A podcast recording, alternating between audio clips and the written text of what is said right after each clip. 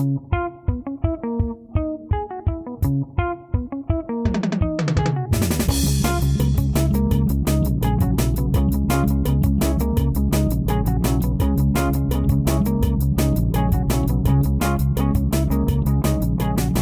welcome back, everyone. It is episode 66 of Thirst and Goal. This is our third remotely recorded episode. Ben is at his house. I'm at my house. And Sonia is also somewhere in, you know, over there at their house. Yeah, she's in a bedroom she's attempting watching a lifetime movie. attempting to concoct the name of the shot that she put together earlier for me that is probably going to be one of the more disgusting shots that we've done on the show thus far at least from the photograph that I was able to see earlier this evening it looks pretty pretty intense Franny how are you this evening another week of self quarantine although you are going to work every day unfortunately uh, but Hmm. how was your week of Well, uh, quasi quarantine At least I haven't lost I haven't lost my job like a lot of people have uh, lost their jobs. Um, so you know, at least I'm able to still go to work. Um, but it was it was an exhausting week though. It was it was really exhausting. Um, you know, working um, at the hospital. So uh, you know, it was it was uh, the second uh, exhausting week in a row. Yeah, and and What about you, Ben? uh, good week, good week. Uh, you know, I can't get used to this working from home thing. I feel it, like it's more. I think it's more intense than actually being in the office. Uh, you know, corresponding versus you know via the telephone conference and video conference and typing everything on a keypad seems to be a lot more labor intensive than just having someone come in your office, knock out a problem, and have them walk away. I'm more of a verbal person, so typing all of this stuff out uh, tends to grate on me a little bit. Uh, but Frane brings up a really good point. We should thank everyone uh, like Frane who work in the healthcare field. We should thank everyone that's out there working in grocery stores and laundromats, in liquor stores and, and convenience stores, and all of the folks that are moving food and medicine and everything else around our country that have to be at work right now. A huge, huge thank you to all of the folks that are keeping us going through these times. A lot of people are quarantining, but a lot of people have no choice but to go to work to bring us the things that we need and the services that we need. So thank you to all of those people. A huge, huge thank you and stay safe. I am wearing my mask when I go to all of these places out of respect for them. And I hope all of you will do the same. The mask is not for you, it's for them. You're breathing on these people all day. Uh, so please, you know, wear your mask, uh, cut up a t-shirt like I did today and yesterday. Fool, Friday, what are you opening over there? Um, you know, uh, to thank everybody, I'm going to take a shot. Ben, if you want to join me. I do. I do. I'm going to take a little bit of this uh, Jim Beam fire that I was able to r- rummage and find. I mean, folks that have listened to the podcast for many, many weeks know that we've been drinking the Jim Beam peach and the Jim Beam apple, which are pretty disgusting. Uh, so I was happy to to locate this Jim Beam fire that happened to be behind Fire. a bottle of blue curacao in there. So I'm so happy that I was able to find this. But yeah, I think that's a great idea. Let's give a shout out and a shot to all the people that are keeping us going. Cheers. Cheers, Ben. And, and uh, you know what I can't get used to is these remote podcasts. Yes, but, exactly. you know, hopefully, hopefully our sound quality will improve this week. Every week we try to get better and better. Uh, the first remote podcast, I was just using the uh, the mic on my phone. Then Ben got me a lapel mic, didn't perfectly. And this week I got a uh, what are these condenser mic? Yeah, yeah. Is that what it is? Yeah. So I got a condenser mic. I'm not sure how it's going to sound. Will this be better than last week? Hopefully it will be. But But you uh, look cheers, you look more comfortable. That's what's important. Yeah, I feel more comfortable like this, having a mic in front of my face. Cheers. Mm. so You know, so- much better than Jim Beam apple. And uh, you know, Ben, we, you know, we we um, we saw each other today for the second weekend in a row. We can't seem to keep away from one another, Eight feet apart. but we were socially distant. yes, though. for sure. And uh, tonight on the show, we will be sampling the same beverages. So, uh, you know, in order to keep the podcast going and try to do what we normally do, um, you know, we, we just um, uh, socially distance ourselves and hand each other whatever we're going to drink. And I actually ordered uh, the drinks over uh, Total Wine, uh, their app, actually. And so it's it's a great service, and I don't think it was it wasn't legal in California No. until just recently, right? Ben? No. Yeah. So this is it's it's great if if you don't want to leave the house, but you do want alcohol. uh, that's, that's a great way uh, to to get instead of going out to the stores into the open and, and exposing yourselves uh, to anything. So yeah, I'm, I'm, sure that you know Total Wine, their app, and I'm sure there's so many others out there where you can actually order alcohol and stay in and drink with us remotely, just like me and Ben are remotely drinking with one another. Yeah, we should probably change the name of the podcast too. "You Don't Want to Leave the House, but You Still Want Alcohol," and change, yeah. change the intro music maybe for the next few weeks. Uh, but alcohol com- sales have shot up. Oh my god, yeah, like like fifty five percent or whatever uh, since you know the the quarantine started, yeah. basically. So I mean, I'm not the only one ordering out, and and it was I'm sure it was legal in other states, but just recently in California it became legal. So taking advantage of that. Yeah, for sure, for sure. And so I have a mason jar full of what we're going to be drinking this week, and I have a mason jar full of what we're going to be drinking next week. Uh, I was able to pick up a few. Uh, you know, we were pining for our vac- last two vacations to Europe, so we have three different beers from you know from Europe and and uh, and I think one is from the East as well. But we have uh, some some beers that I was able to luckily pick up today uh, that were um, from the European variety. So we'll see how those go, and you know we'll just keep we'll keep doing what we do, and uh, you know we'll we'll we'll make a make the best of it. We'll make until the best of we it. can do a podcast together again, Ben. I can't wait until we sit down at the same table and do a podcast where our sound quality is amazing not like this. And it may, but, and it may just that, that may be like a four hour show. We'll start at like six o'clock at night, and we'll by the time post production is over, it'll be three o'clock in the morning. Yeah. but Ben, what are you drinking tonight? I am continuing to drink the how do I say it? Catoctin? Catoctin Creek? Catoctin, Creek, uh, Watershed American Gin. Uh, this is actually a really, really nice offering from Catoctin. It's uh, it's an American gin. I have it with a little bit of lime, a little bit of tonic, I was able to pick up some rosemary today, so I have a little rosemary in there as the weather is getting cold. And I actually was uh, gifted, or Sonia was gifted, a rhubarb and rose haw, a gin liqueur additive, and I've sprinkled a little bit of that in there, just a dash. Uh, so it sweetened it up just a tad. So this is a really, really nice concoction. It was. Uh, I was watching. Uh, I think it was Stephen Colbert this week, and uh, they had Ryan Reynolds on of of Aviation Gin fame, and we we tasted that on the show, and I, that just sort of made me hungry for another gin cocktail. So when we take one of these breaks, I may actually mix up a cold gin martini because it just looked so good. Mm. And I remember, I don't remember if you got me the aviation gin. I think you did, and that was a really, really nice offering and it, it wasn't. It's not even expensive either. No. I think it was around thirty bucks or so. So it, you know, I, obviously I don't drink gin, but according to you, Ben, and according to a lot of the reviews out there, it seems like a good gin. And that's a good gin to buy right now. Uh, my understanding is that Ryan Reynolds is donating thirty percent of all of the sales of of aviation gin right now to to food bank efforts in the United States and Canada, as well as Mint Mobile. He's giving Mint Mobile free data to all the consumers of Mint Mobile that have lost their jobs. Uh, so good guy, good gin. Mm-hmm, mm-hmm. All right, friend. Very nice. What are we going to talk about tonight? Well, I'm drinking, Ben. Oh, sorry. what are you drinking tonight? See, we're all discombobulated. See, it, it, doesn't work. I mean, you're looking at me on that screen, but it's not the same. It's not. It's um, like, did he tell me what he was drinking yet? I'm like, I'm looking down. We're eight minutes in. I'm like, hmm, do I know what he's drinking? Yeah. Well, we'll get there. We'll get there. Uh, but your agenda is not as long as you said it would be, Ben. It's I actually I read through. it. It's not as long uh, as it was, you know, the last couple of weeks. the last so, couple of weeks. Uh, it's it's okay.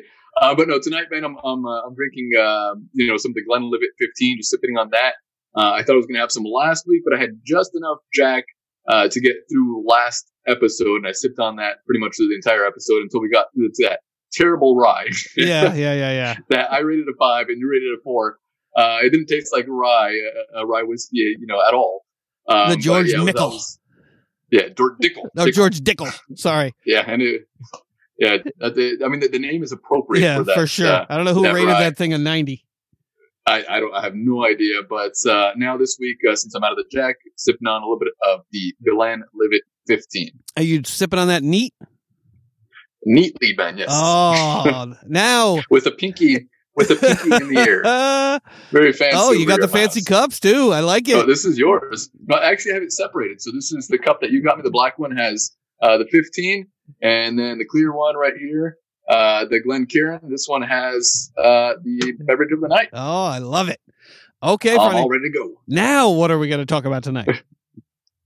All right, Ben, on the big board, we're going to make a shout out to our new and loyal listeners. We have NFL news, and we also have some promos from our fellow podcasters out there. We have our Thirst and Goal news, our tag team news, Ben's Steelers news, my uh, Eagles news, and Sanya's uh, Seahawks. And we also have the feel good story, of course.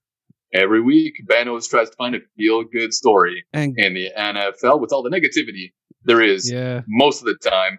And uh, we also have our shot of the week. And uh, we haven't named it yet, Ben. We'll, we'll come up with a name before the end of this podcast. And we have our brown or beverage of the evening, which is the Glenlivet 14 Cognac Cask Collection. And we also have our beer of the night, which is from Armenia. Ben, do you have one in the cooler? I do, in fact, have one ready to go. It's a So smooth lager. well, we'll see. We'll see. I've never had an Armenian beer before. We'll see. And to finish up the show, we also have some housekeeping, Ben. It's called Kalikia, I think. I think if I pronounced that correctly, I'm sure I did not. Uh, but as Franny mentioned, thank you all so much, all of our new listeners as well as our loyal listeners out there. A huge, huge, huge thank you given what's going on in the world. Uh, we are a show about football, fun, friends, whiskey, and beer reviews. And since you're listening tonight, we truly appreciate it. Please consider heading to our website, thirstandgoal.buzzsprout.com, or search Thirst and Goal Podcast on the web and subscribe and share our show. Tell a friend, a family member, a coworker, a stranger, anyone. Actually, this might not be the best time to tell a stranger, uh, but tell every everyone that you are quarantining with, everyone that you have to be in close proximity, six feet or six feet or further every day. Grab their phone from them, slide it across the floor, put our podcast in there, sanitize the phone, and slide it back to them. Uh, but we really appreciate everyone that's taking the time to listen to us. Uh, our podcast listeners have not been down significantly, but we know that podcast listening, generally speaking, has been down. Uh, we know a lot of people have a lot of other things on their mind right now, and we truly appreciate all of you tuning in, downloading, subscribing, and listening to our show. It means means the world to us. And Friday, what's next up on the big board? Next up on the big board, Ben, is our NFL news. Oh, our favorite subject, NFL news. And first up, oh, this was usually a time of the year that we would look forward to. Sonia, Frane, and myself, when the actual schedules were released, we knew where they were going to be playing in which week of the season. But the NFL schedule release has been delayed, you know, essentially because of the coronavirus. Normally, the NFL releases the regular season schedule in mid April, about one week before the NFL draft, but nothing is normal these days. And thanks to the coronavirus pandemic, we have delayed the schedule. Roger Goodell ordered all 32 teams to close their facilities this past week. And they, given the coronavirus pandemic, the offseason workout program, including OTAs and minicamps, all have had to be scrapped for the time being. Uh, so we won't get an NFL schedule release. We know the opponents. We just don't know when these games will take place. Friday, what do you think about not knowing which week you'll play the Cowboys twice? I mean, I hope we have a season. I hope this doesn't drag on too long. I hope it doesn't delay the season, you know, beyond its normal start. Um, so I'm, I'm kind of afraid. I mean, it seems like week after week after week, we think this, uh, this to get better, but it, it just seems like things are getting worse. Yeah. And you know, there's no NBA. I mean, there's nothing. Wimbledon got canceled. Uh, you know, the Olympics are, are canceled. The European Championships in soccer are canceled. Uh, you know, MLB. Well, I don't really care about baseball, but it's canceled Hey, also. some of us care about the Yankees, all right? Me and Jay Z, we want our Yankees. what do you What do you think, Ben? Uh, yeah. Well, I mean, rest assured, we're not a political show uh, at all. But you know, Donald Trump today said that he expects that the NFL season will take place beginning in September. So there you go. Uh, I actually agree with Franny. I don't think anything can be for certain these days, given what's going on. Uh, you know, they're they're going to need time to to prepare for the season. They're going to need time to engage in preseason workouts, OTAs, minicamp. They're going to need to have some compressed schedule, uh, especially when it comes down to paring down the rosters. Down to 50. I think it's whatever it is this year, 56. I think it's 56 or 57 guys on a roster this year with the expanded rosters. But they're going to need time to evaluate the talent that they have and pare it down. Uh, so I, it's going to be tight. The schedule is going to mm-hmm. be tight. Uh, but if there's one thing we know about the NFL going into this season, expanding to 17 games and an expanded playoffs, they're going to, you know, they'll do whatever they have to do to start the season on time if they can. Uh, they're talking mm-hmm. about you know, quarantine for one to two more months, potentially a lull in, you know, September, but it's, it's, it's impo- or July, August, September. But it's hard to believe that you'll have, you know, 100,000 fans, 80,000, 60,000 fans in close quarters come September, given how this thing has gone so far. What do you think? Uh, well, I mean, I'm excited about this season because uh, we played the Seahawks and we played the Steelers, Ben. Yeah. You know, so the, the Eagles are going to take on uh, both of uh, of our uh, well, my our tag, tag teams, right? but you know, the tag team, everybody uh, will be battling it out this season. So I can't wait for it to start. Hopefully, you know, it starts on time. Um, but I was definitely excited. I mean, once I saw the teams that we were going to be playing this season, you know, it'd be, nice to know when and, and where. And you know, we we use this is usually the time where we start making plans on you know where we'll watch the game, you know where we should walk to to watch the game. I actually, never walk, Ben. I know. I, know. Usually go. I, I, either take an Uber or or I drive, and I don't drink that much. Yeah, I don't walk that far at my age. You know, once you once you get near fifty, you're like, that's a little too far to walk. Uh, actually, I think I usually show up later. I don't know why I usually show up later, but you know, this is almost is true. It's it's it's almost just like crossing your fingers. I mean, it, the reality is, if people stay home and we get the testing and people, you know, don't, you know, they respect the the mask rule and they don't come in contact with people they don't need to come in contact with, we can get through this a lot more quickly, like South Korea did and China did, and Germany did, and get back to some normalcy, even if it means playing games in front of fewer fans than you would expect, but at least getting back to playing some games. Uh, I know it seems like a pretty trite thing given what's going on in the world, but but sports mean a lot. Uh, I think that that was proven after 9/11. That was proven after Katrina. That sports mean a lot to the fans in in the cities and in the world, and it's it's a sense of normalcy. It's a sense of uh, putting aside your worries and watching something or or attending something that you know isn't isn't so dramatic. It isn't so heartbreaking. Um, so I'm hoping that we can get through this in the next couple months and and get a playoff or get a NFL season at some reasonable period of time. And speaking of which, next up, this is an interesting story. I know Franny's going to have something to say about this, but on Tuesday of this week, the owners voted to expand the playoffs for this year. The four division winners are expected to be seeded one through four in their respective conferences, with the three wild cards filling the five through seven seeds. Only, Franny, only the number one seed in, in, in each conference will receive a bye, leaving a pair of triple header games on Saturday and Sunday on wild card weekend. This is likely to be held at 1, 4, and 8 p.m. respectively.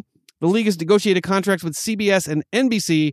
Oh, Cris Collinsworth and Al Michaels doing the games, doing the two new wildcard games. The deals will now likely be approved after the play at playoff format passes. The league will also vote on extending its streaming agreement with Amazon through the 2022 season. But Frane, only one seed, only one team getting a bye, and three games on Sunday and three games on Saturday. What do you think about that? I don't know. I mean, I, I mean, it's, it's more football, which is great, you know. Uh, but it just seems like it, it, it, sort of, you know, dilutes the league. You know, when you start adding more and more and more teams to the playoffs. I mean, you know, we talked about this with adding that that 17th game. I mean, where does it end? You know, I mean, now you have uh, 14 teams in the playoffs out of uh, the 32 that are in the league.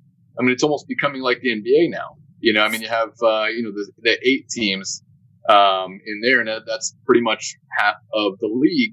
And uh, you know, I also I don't I don't agree with having just uh, just one team on bye. I mean, the number one seed and number two seed. I, I, I kind of like that. You know, they they, both have, will have really good records at the end of the season. I think they both deserve um, to have some time off um, since it is such a physical sport. Um, but like I said, though, um, you know, I, am not I'm not for this new rule. I'm not in favor of it until it actually favors the Eagles. And I'm like, you know what? That was a great move. That was, you know, thank God they made this change because the Eagles are number seven right now. Um, but until that happens, I probably won't change my mind. Yeah, until the Eagles are eight and eight and they sneak their way into the playoffs. Um, yeah. yeah. I mean, I agree with you. I mean, it, you know, I mean, they did this in baseball. I mean, baseball used to go right to the World Series from the regular season, and then they expanded it. Uh, I think it was you know two con- two divisions in each in each league as well. And then they expanded it again and again with the wild card and then the one game playoff. You know, NBA, same thing. I mean, that was, and that's 162 games. And, and, and also with the NBA, not only did they, uh, they have eight teams, but they made that first round five or seven games where it used to be five. I think it used to be three back in the day. Yeah. So it, it, that, that round is really not that important. So they're really diluting that. But I'm, I'm afraid that the same thing might happen to the NFL if they just keep on expanding.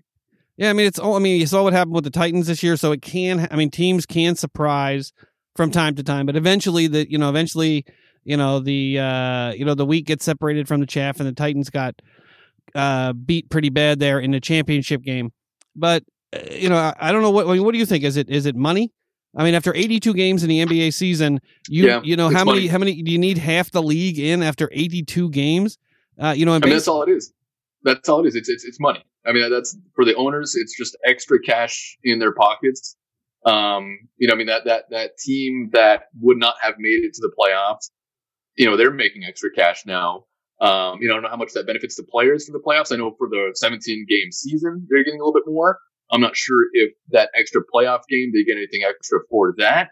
Um, but it, it is, it is all just money. That that's pretty much all it is. I mean, you know, you'll you'll get, you know, in, in the NFL, you'll you'll get a, a seven seed that will beat the number two because it is, you know, it's it's one game. It's any given Sunday.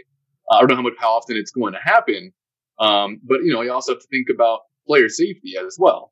And you know that, that was that was one gripe that I had with the 17 game season season is player safety. So now you have that extra game, that 17th game, plus you have this extra playoff game, and not you know you're diluting the league, and you're also putting the players at risk.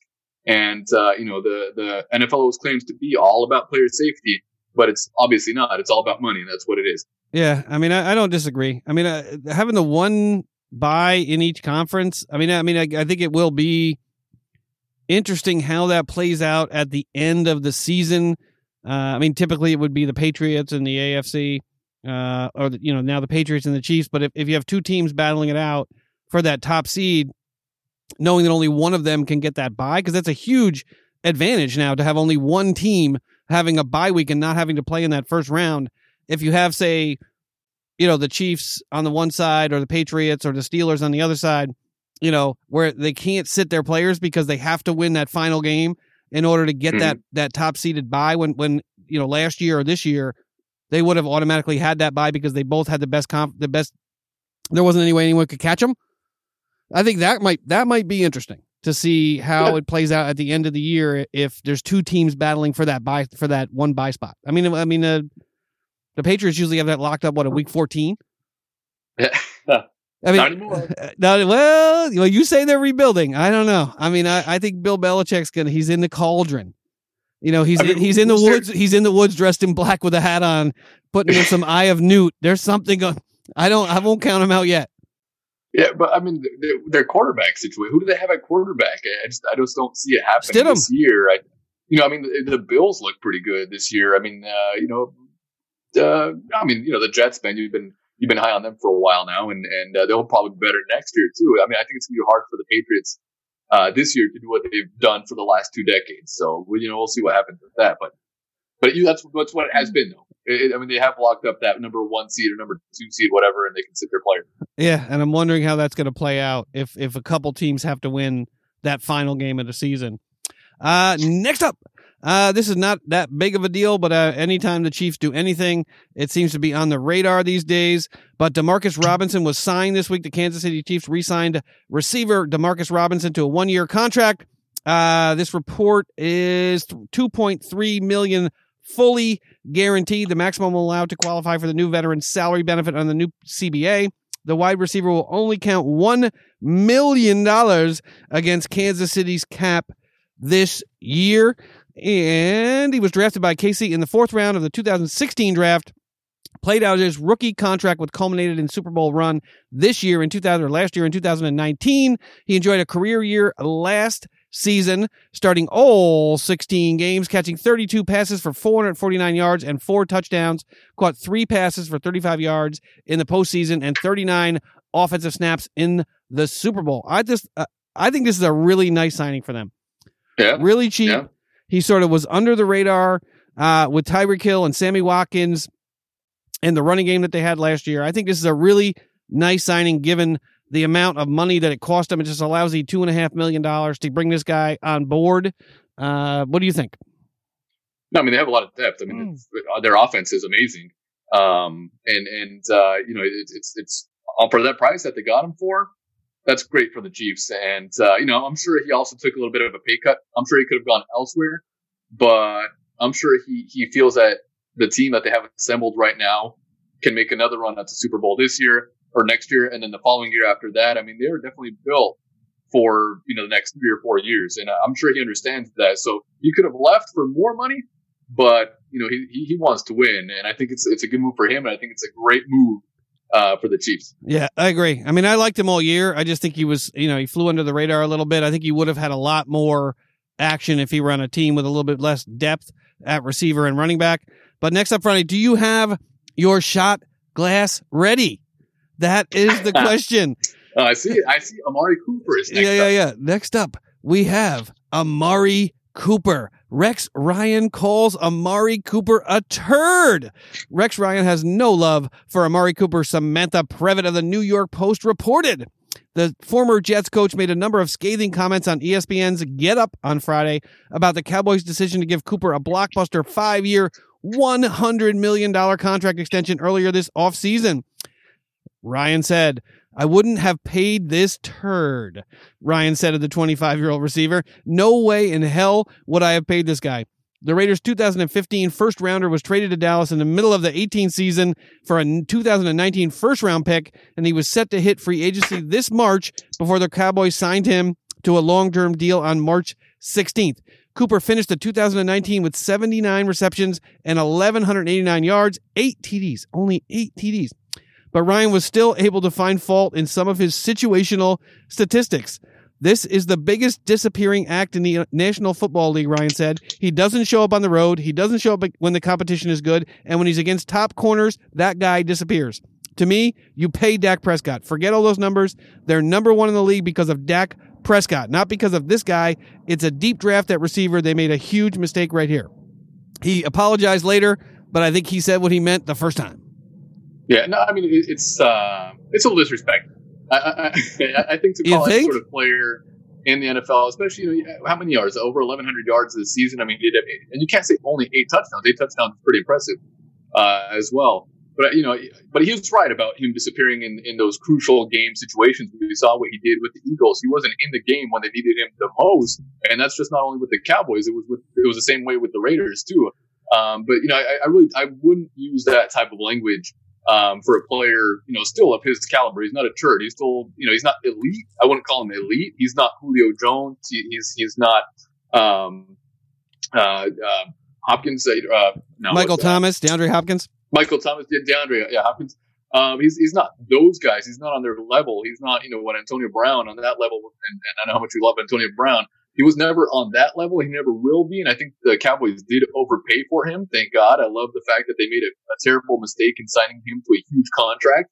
Um, but uh, know, I, I, think Rex Ryan has a big mouth, and uh, you know he, he's said a lot of stupid shit on the air um, that he has no right to say because he hasn't really accomplished much himself as a football coach. I mean, yes, he was a coach in the NFL, but he's never really won anything himself. So his tenure in the NFL, he was a little bit of a turd himself. He was a um, turd um, with the Jets has, and a turd with the Bills.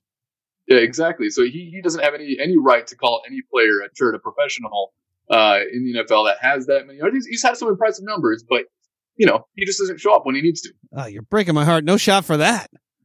Yeah. No shot for that still, fuck the Cowboys, man. There we go. yeah, that was. I'll just take a shot. I was mentioning to Friday earlier. I think I bought him a birthday present way back. I don't even know if I ordered it in January. I think I might have ordered it in early January. Uh, but I got a roll of Dallas Cowboy toilet paper, uh, which never would. Uh, maybe maybe that was the reason I didn't get it before now because after this pandemic thing, uh, the coronavirus started, it may have been hard for them to fulfill their orders for custom toilet paper. Yeah. Uh, but I finally got my roll of Dallas Cowboy toilet paper for Frane. Uh, so we'll be using that as coasters and to wipe up messes uh, during the upcoming season. But I, I just I, I, didn't mean to make light of his eight eight touchdowns, uh, but twenty million dollars. Uh, no, I think I think Randy Moss type performance. I think Cris Carter at his prime type of performance. Antonio Brown in his prime type of performance. I mean, twenty million dollars for any receiver not named DeAndre Hopkins or Michael Thomas or Julio Jones, as Ronnie said. I mean, when you know Robby Anderson got what 10 mm-hmm. I mean, he's got double the money that Robby Anderson gets, and I do agree with you. Rex, but Rex Ryan is fun. Him and his brother are both fun, entertaining when they're yeah. when they're on the field. I, I, I, put him in the Skip Bayless. Is, I put him in the Skip Bayless you know, category. Yeah, no, but I, I, just think turd is is a little too uh too much. It's it's it's uh it's a little it's kind of demeaning. I, you know, just to call somebody a turd, somebody that's you know that's had some success in this league. I don't disagree. Friday, always bringing class to the podcast. Someone has to bring class to the podcast. I mean, you could call Antonio Brown a turd. He is a turd. You definitely could call Antonio Brown a turd. Think, just because all the you know all the terrible shit that he's done, uh, you know, since leaving the Steelers. Oh, and even with the Steelers, all all the shit that he did. Uh, yeah. Uh, that's the kind of guy that you call a turd. Yeah, I wonder if he's upset that he hasn't he didn't leave his house in the entire offseason and now he can't leave his house. Uh, yeah. you know, he spent most of the offseason or the end of the or the end of the season and the offseason in his house and now he can't leave his house. Uh, but he did have to uh well, yeah, we'll get to that later. But he did he did get indicted this week. Uh, but next up, Aldon Smith. Uh, maybe you don't remember who this who the who this guy is, but this was a huge signing, I think, for the Cal- for the Dallas Cowboys this week. Aldon Smith's comeback story will run through the Dallas Cowboys. The former prolific pass rusher whose off the field issues sidelined him the last four seasons agreed Wednesday to a one year contract with the Cowboys. The deal is worth up to four million and between a $2 million base and a $2 million in potential incentives. No guaranteed money, representing a high reward lottery ticket for the Dallas Cowboys. Smith 30 was the number seven overall pick in 2011, and he recorded 33 and a half combined sacks in 2011 and 2012. One of those years with 19 sacks, an NFL record for most sacks in the first two seasons of a career since that statistic was first tracked in 1982. His struggles with mental illness, substance abuse, and legal trouble, however, derailed his career and resulted in an indefinite suspension. Smith has issued several months of clean tests. A person close to him said Wednesday evening, and alcohol has been considered his greatest substance abuse, but he has since rehabilitated himself.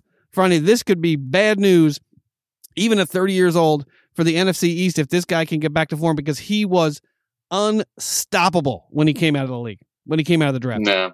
And that, that no. I mean, it's been a long time. I'm trying to get some cowboy shit in here. Come on now. it's been a long time uh, since he's played football. I mean, 2015 was a long time ago. Uh, and and to not step on the football field in that time. I mean, he, I mean, I don't know. I'm not sure what type of shape he's in. Obviously, we knew what type of player he was. Um, but I, I just think, um, I, I, don't know. I, I think the the spotlight will be too big for him in Dallas with all the issues that he's had in the past. I think those will resurface you know, in Dallas. Uh, you know, he can be clean right now, but when you wear that blue helmet or the, the blue star on that silver helmet, you know, people are people are going to scrutinize you and criticize you. And I, I, think going to Dallas may be the wrong move for him. And Dallas is actually, if he does even make the team, I don't know if he's even on the team just yet. I think they, what they're going to owe him four million dollars this year. Yeah, yeah. You know, so I mean, if if he does somehow perform well this season, it may be a good move. But I just don't think after all the issues that he's had, I mean, he called it a fake bomb threat to an airport. I mean, who does that? Uh, you know, he he um, he was arrested uh, multiple times for for DUI, vandalism charges, um, you know, assault with uh, with a deadly weapon. I mean, he's uh, he's, he's had quite a few issues, and and and there are there are certain players in the NFL who have had issues in the past that have come back and had pretty decent careers. You know, Mike Vick, who played for the Eagles, you know, he obviously had his legal issues but you know he came to the Eagles and and and and performed at high levels. Um, and well, he played for a little bit for the, for the Steelers as well. Yeah, man, started a few really games for us there. Um, you know, Ray Lewis had his off the field issues, and and he had an amazing career. Uh, Santonio Holmes, uh, another player, Ben, who had some legal issues, yep. who also came back and performed at top levels. Um, so I mean, there are guys that have come back, uh, you know, after having you know legal issues or issues off the field. Um, but they came back a lot earlier than than four or five years. I mean, 2015 was a long time ago. Um, so it's it's a very risky move for the Cowboys, and who knows if he's even going to be able to make the team. Yeah, and even Josh Gordon couldn't make it through the season yeah. this year. Uh, but I mean, he, and Kareem Hunt, yeah, Kareem Hunt this year came back after eight games. He just missed eight games basically, yeah, yeah. and was not the same guy. Yeah, I mean, I, I just I'm I'm hoping he could pull it together because I mean, watching some film on him yesterday, I mean, he was an unstoppable force on the football field. So this is a very Belichickian type of gamble, I think. Get him for two million guaranteed with the possibility of making four million dollars, and he could end up if he's able to pull it together. If he's able to pull it together, I'll try to be positive. Not even though it's a cowboy. Uh, if he's able to pull it together, I mean, this guy could, you know, he could be good for ten to fifteen sacks if he can mm-hmm. get his, you know, get his life together and and come back and play football. I mean, I, I no, it's a gutsy, it's a gutsy trade because it could, or a gutsy move because it could create more drama than it's worth for them. Yeah, yeah, no, but I mean, like you said, I mean, I, I don't, I, don't I, I wish this guy all the best. You know, I mean, uh, to try to turn his life around. You know, kudos to him. But it might be another, you know, Pac-Man Jones type thing where, you know, he, he came to the Cowboys as well, and that sort of never panned out. So I'm, I'm, I'm um, you know, this Aldon Smith move kind of is looking like that sort of thing. So. All right. I hope. I don't know. I, I, don't know, but I'm, I'm I'm rooting for him. I was rooting for Josh Gordon this year. Yes. Uh. So I mean, I like to see people get their life. Well, because he was with the Seahawks. Yeah, yeah, yeah. and he did have one great catch. He did have one great catch. Uh, for the Seahawks. Uh. But this is another uh, next story is another disappointing story out of the NFL. I think this is might be near and dear to Frane's heart, but the new CBA, the most recently ratified collective bargaining agreement that runs through 2030 will reduce disability payments to players. The newly ratified CBA also cuts down on benefits to retired players with disability. Disability ba- benefits are being greatly reduced. The new terms reduce payments to disabled players, narrow the definition of what disabled means, and create greater offsets that have further reduced the benefits a player receives as well as their families. For example, active football injury, a player becoming permanently disabled during the field, you know, playing on the field in 2011 CBA would give the player $250,000 each year. That is now reduced to $48,000 each year, a $200,000 loss to each year a player eventually gets these benefits. The value is to the owners is huge. The provision takes the most vulnerable former players and leaves them with drastically less resources. The provision takes from those in the current membership who will suffer the most from catastrophic injuries.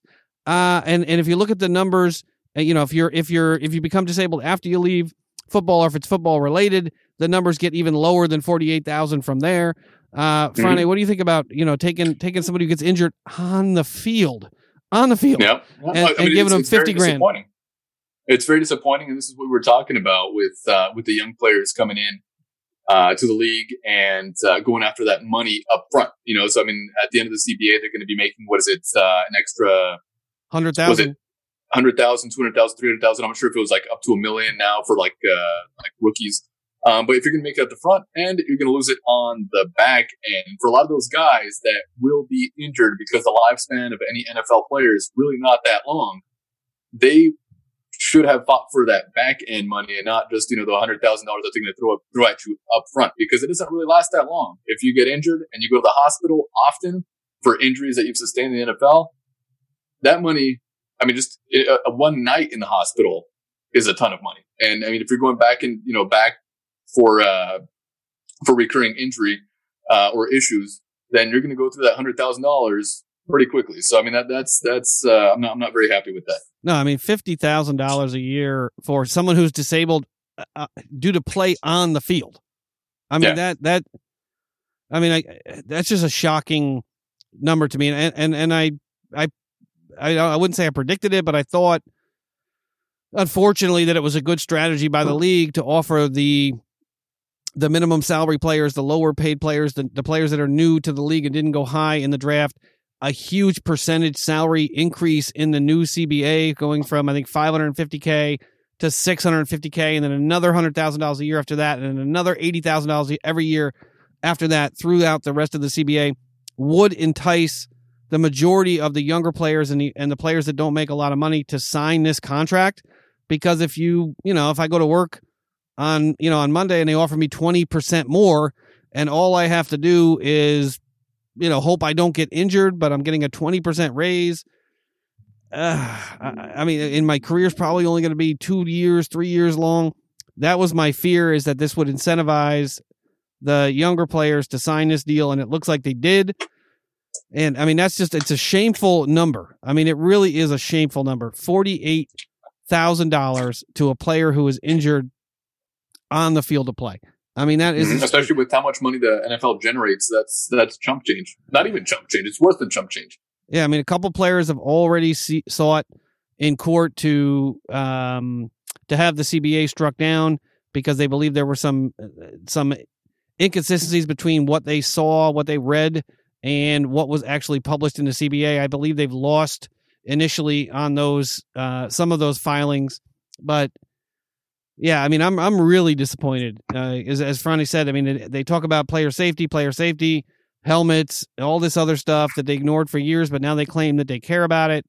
And to cut from two hundred and fifty thousand dollars a year down to fifty thousand dollars a year, and they might not even at some point have health coverage through the league to pick up the copays and all of the other payments that Franny was describing, uh, physical therapy, all the other things that they might need. Yeah, any sort of treatments after your career. Yeah, that you're gonna need. I mean, that was just it's just disappointing. Yeah. There's no other way to. But they signed it.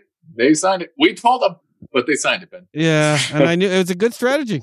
I mean, it's a good. I mean, you know, it's it's the wimpy Popeye strategy. I will gladly, I will gladly pay you Tuesday for a hamburger today. Only they're not going to get their hamburger on Tuesday. That's the problem. They, they've paid for a hamburger they're never going to get. Uh, next up, uh, Arthur Blank. I thought this was an interesting statement, and it was it was sort of confirmed later on in the week by some things that other folks said. Uh, but Arthur Blank, owner of the Atlanta Falcons, said this week that if he had to speculate, and he and he used the word speculate, uh, whether or not the teams could potentially play a season and start on time, he said yes. Uh, while speaking with NBC Sports Peter King, he said football uh, football morning in America. Only because it's so far away where from where we are today, I could easily see camps being shorter players being tested on a daily basis, things of that nature. No fan attendance and things like that. We may have fewer preseason games, which probably would be wouldn't be the end of the world blank at it but i think by september my hope is that the time that the regular season starts that we'll be able to bring people together in some form or fashion in a safe manner and play football but he said he could conceive of a situation where the teams play with no fans in the stadium at all Franny, what do you think about that scenario? The NFL desperately trying to make money by potentially playing with no fans. Uh, I mean, I, I wouldn't. I'd rather them just not start the season if they're not going to play with any fans. I mean, you know, Atlanta, they actually pump crowd noise into the stadium, so they're used to this sort of thing. But Ooh, uh, low blow, you know, low I, blow. no, but I, I, I, wouldn't want to watch a game with no fans. I mean, just hold off, wait until things get back to normal, and then play with fans like you normally would. Um, you know, I, I, think you know the the the the, owners of uh, these franchises just need to you know sit back. They have enough money. All right, you know they, they don't have to worry about making more money. They're fine just the way they are. Let's just wait till things get back to normal. I, I just don't think it's as much fun watching any sport without fans. Yeah, and I mean, how would that? I mean, I know the TV revenue and advertising is the lion's share, the huge majority of the money that the team uh, receives. The the this the the 32 the 32 games that are played uh or the 16 games that are played by each team all year long and the fans that are in attendance for those games is not anywhere near as lucrative as the the advertising and and the actual revenue that's generated by the TV deals. But that I just it's like watching Wimbledon with no fans. I, I don't. Yeah. It's like watching. I mean, have you? I don't know if you've watched any of the late night shows or any of the shows that you normally watch. The way that they're broadcasting from their own house, yeah. it's it's it's it's weird. Yeah, you might as well have a laugh track if you can do that. I mean, just have a laugh track. I mean, just have that playing in the background.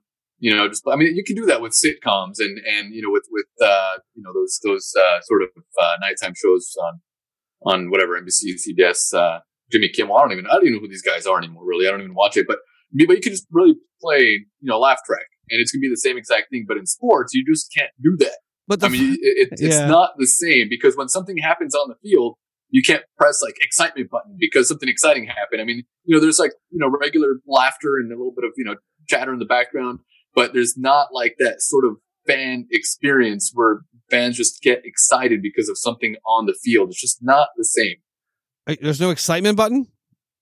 Yeah, no, maybe there is. Maybe. I don't know, but it's like, you know, just imagine, just imagine if they're just like pumping just, you know, random sound, like crowd noise into the stadium, just like we do when we have our taste test and we have that, like, just that, that, uh, uh, you know, crowd noise playing in the background. But, you know, when something exciting happens on the field, you just want to hear the same level of crowd noise. I mean, you want to hear people get excited when something exciting happens. Yeah, I agree. I just thought that was very funny. There's no press excite like you just hit the excitement button and then something something happens in the stadium. Uh, hey Bill, but yeah, hey Bill, press excitement noise. It was a touchdown. Troy, Troy, Troy. What do you think about that play? Uh, camera two, camera two. Uh, uh, yeah, I mean, I agree. I mean, I can't imagine playing without fans. Uh, but but the late night shows. That's a. It's funny uh, that we were talking about that earlier. It's interesting. I I we. I mean, Sonny and I do watch a couple of them when we're bored. You know, eating dinner or whatever when we need some background noise. But it's very interesting that all of the late night shows have turned into podcasts. They've essentially turned into podcasts. They, the, the, the host, you know, whether it be Kimmel or Seth Meyers or Stephen Colbert or um, Jimmy Fallon, they do their intro, their laughs. There's no, there's nobody laughing, uh, and then they have a guest on just like this. They literally just have a conversation for the next half an hour of the show. They do some skit at the end that that that that they, you know, somebody did digitally produced, and then they end the show uh, but it's literally turned into like a, just a podcast conversation, uh, which I just find very, very interesting. And they all look yeah. so uncomfortable doing it. And it is not, it's not easy. It's not, that's why the last couple of podcasts have probably not been our best podcast, especially, especially last week. I was trying to balance that, that mic on my chest with that plastic you mean, bottle. You mean, the, you mean the crystal geyser mic? Yeah, that, that, that was pretty interesting. And I feel more, way more comfortable with this mic in front of my face because this is what I'm used to. But I'm still not used to not having, you know, you in front of me because I get a lot of my cues from you. And even though I can see you on the screen, I can only basically see your face. I can't see your hands. I can't see anything else. Um, and now I can see you waving them right now. But, uh, you know, it, it's just, it's definitely not the same. I can understand where those guys are coming from. And it's really weird, you know, watching, uh, you know, ABC News, um, you know, our, our local news over here with everybody in their house, basically and you know they have they have nice houses, but um, you know it's it's uh, it's just for them it's odd. For us, it's it's weird, and and uh, yeah, that's pretty interesting. We kind of went off on a tangent right there, but I'm sure a lot of people you know listening to us I've noticed that lately. Yeah, it's just funny because I mean they're in one room one night, and then they see them in another room, and the sound is bad. Yeah. And clearly they have no clue how to fix it, and they don't have a sound person in their house, and they can't work the equipment at all because someone has, has been doing it for them, as you mentioned earlier. Someone's been doing it for them forever. Yeah. Uh, and then you watch like uh, there was a uh, you know, and you, and you could see like the tech people, like they had an interview with with uh, Bill Gates on one of the late night shows. Uh, I think it was late last week, and it was like perfect. I mean, the audio was perfect, the video was perfect, the sound was perfect, the the background was perfect. Uh, so you can you know the people that like are more tech savvy, uh, like Bill yeah, Gates. It's just like yeah, just like Mason and Ireland when you listen to ESPN radio it's uh, bad enough you know, when it's in normal times. Yeah, Ireland actually. I mean, you could tell he he, he probably has some experience because you know he, he broadcasts you know on the radio. He broadcasts during Lakers games and everything. But I think Mason just works on the radio. And when he was at home, like the first couple of days, it, it really just sounded like he was speaking into his iPhone. And and and now it's better. Now his sound quality has improved. But the first couple of days, you could barely hear the guy. And this is ESPN. Yeah. Radio you know so it's pretty crazy. And there is social distancing. It doesn't mean an audio person can't come to your home and set it up and leave. Uh, if you're making 25 million dollars a year you could probably let an yeah. audio person into your house. Uh, but some of it like the echo and just the things that you hear on, on shows that you normally are produced at such a high high level hmm uh, you know, makes me feel a little bit better about, or makes should make us feel a little bit better about our struggles to try to get the, the best audio quality during this this period of time because I think we're doing okay by you know, think we're, we're comparatively, getting better. At least we're trying to improve week by week. So, you know, at least we're trying. and we only have a thirty million dollar budget. We don't have a hundred million dollar budget to get this we have show like a thirty dollars thirty dollar budget to get this thing off the ground.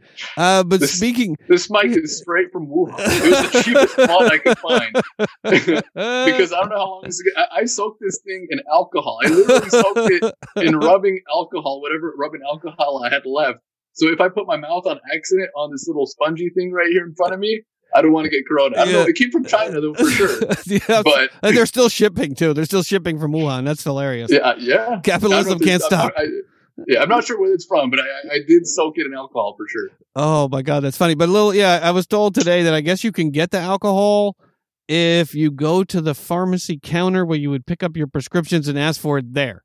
They've emptied. Nope. No, No, that's what I heard today. That they're empty. not at hospitals. Not at hospitals, at least. I mean, you know, uh, no rubbing alcohol, no face masks. I mean, what, whatever, whatever. I mean, pretty soon we'll be wiping stuff down with Bacardi 151. That, That's, not a bad idea though. I mean, what's it or a good vodka? Like, what's a good vodka that's over 120 proof? There must, there's got to be one out there somewhere. Uh, that's pretty high proof for a vodka, but yeah, that's that is high proof for a vodka, but yeah. But I wouldn't mind 151. I mean, I, I might, you know, go home uh, a little tipsy. I think Yeah, yeah, yeah. from the fumes alone, but you know. But if you get the clear, if you get the white, uh, I don't know what they call it, but they have a brown 151 and they have a clear 151. Yeah. If you get the clear, it'll be a little sticky. You know, it'll be a little sticky. So, but A but little you bit, a little bit, but you'd be able to grip. but no Corona. yeah, exactly. No Corona. Though. and that's all that really matters these days is staying away from Corona. It was good advice before the coronavirus to stay away from Corona beer. Now, good advice to stay away from the virus. Uh, but we're a little bit. We're about 51 minutes in. Do you do you mind if we take a quick break? Check the audio quality here, and then we can get Yep. we can finish up the uh, the NFL news. Well, I think we're done with the NFL news. Actually, did we? I think that's, Yeah, we got- uh, that's pretty much it. We We got two more things: blank actually, and uh, power okay. rankings, and then the uh, the team wins totals that were released this week. Uh, okay, all right. All right, we'll be right back. Hold tight, everybody.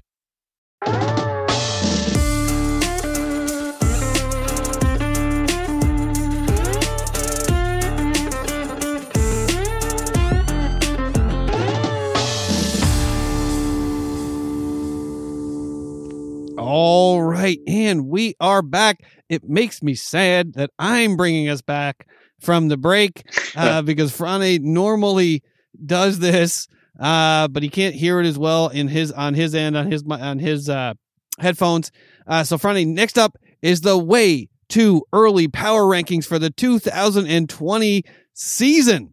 Uh, we don't need to go through all 32, but I'd love to hear your thoughts on some of the power rankings that came out this week from ESPN and the Brain Trust in Bristol, Connecticut. Uh, number one, who do you think is number one on the power rankings going into the 2020 season as we sit here in April? Cleveland Browns. Oh, so close, so close, so close, so I'm, I'm- I'm going to guess that number one and number two is going to be Kansas City, and then right below them, San Francisco. I guess those are number one and two. No, Kansas City is number one for sure. Number two, the Baltimore Ravens coming in at number two. That doesn't make any sense. Great defensive I mean, the number one and number two teams at the end of the uh, yeah, but I mean, the number one, number two teams at the end of the year were the Chiefs and the Niners. I, and and I, I, that's go ahead. They, yeah, they brought back linebacker Matthew Judon. They traded for defensive end Calais Campbell, and they re-signed cornerback Jimmy Smith. By all accounts, you know they should have the best defense in the AFC, but they come in at number two, which shocked me. But number But three, I will doubt them.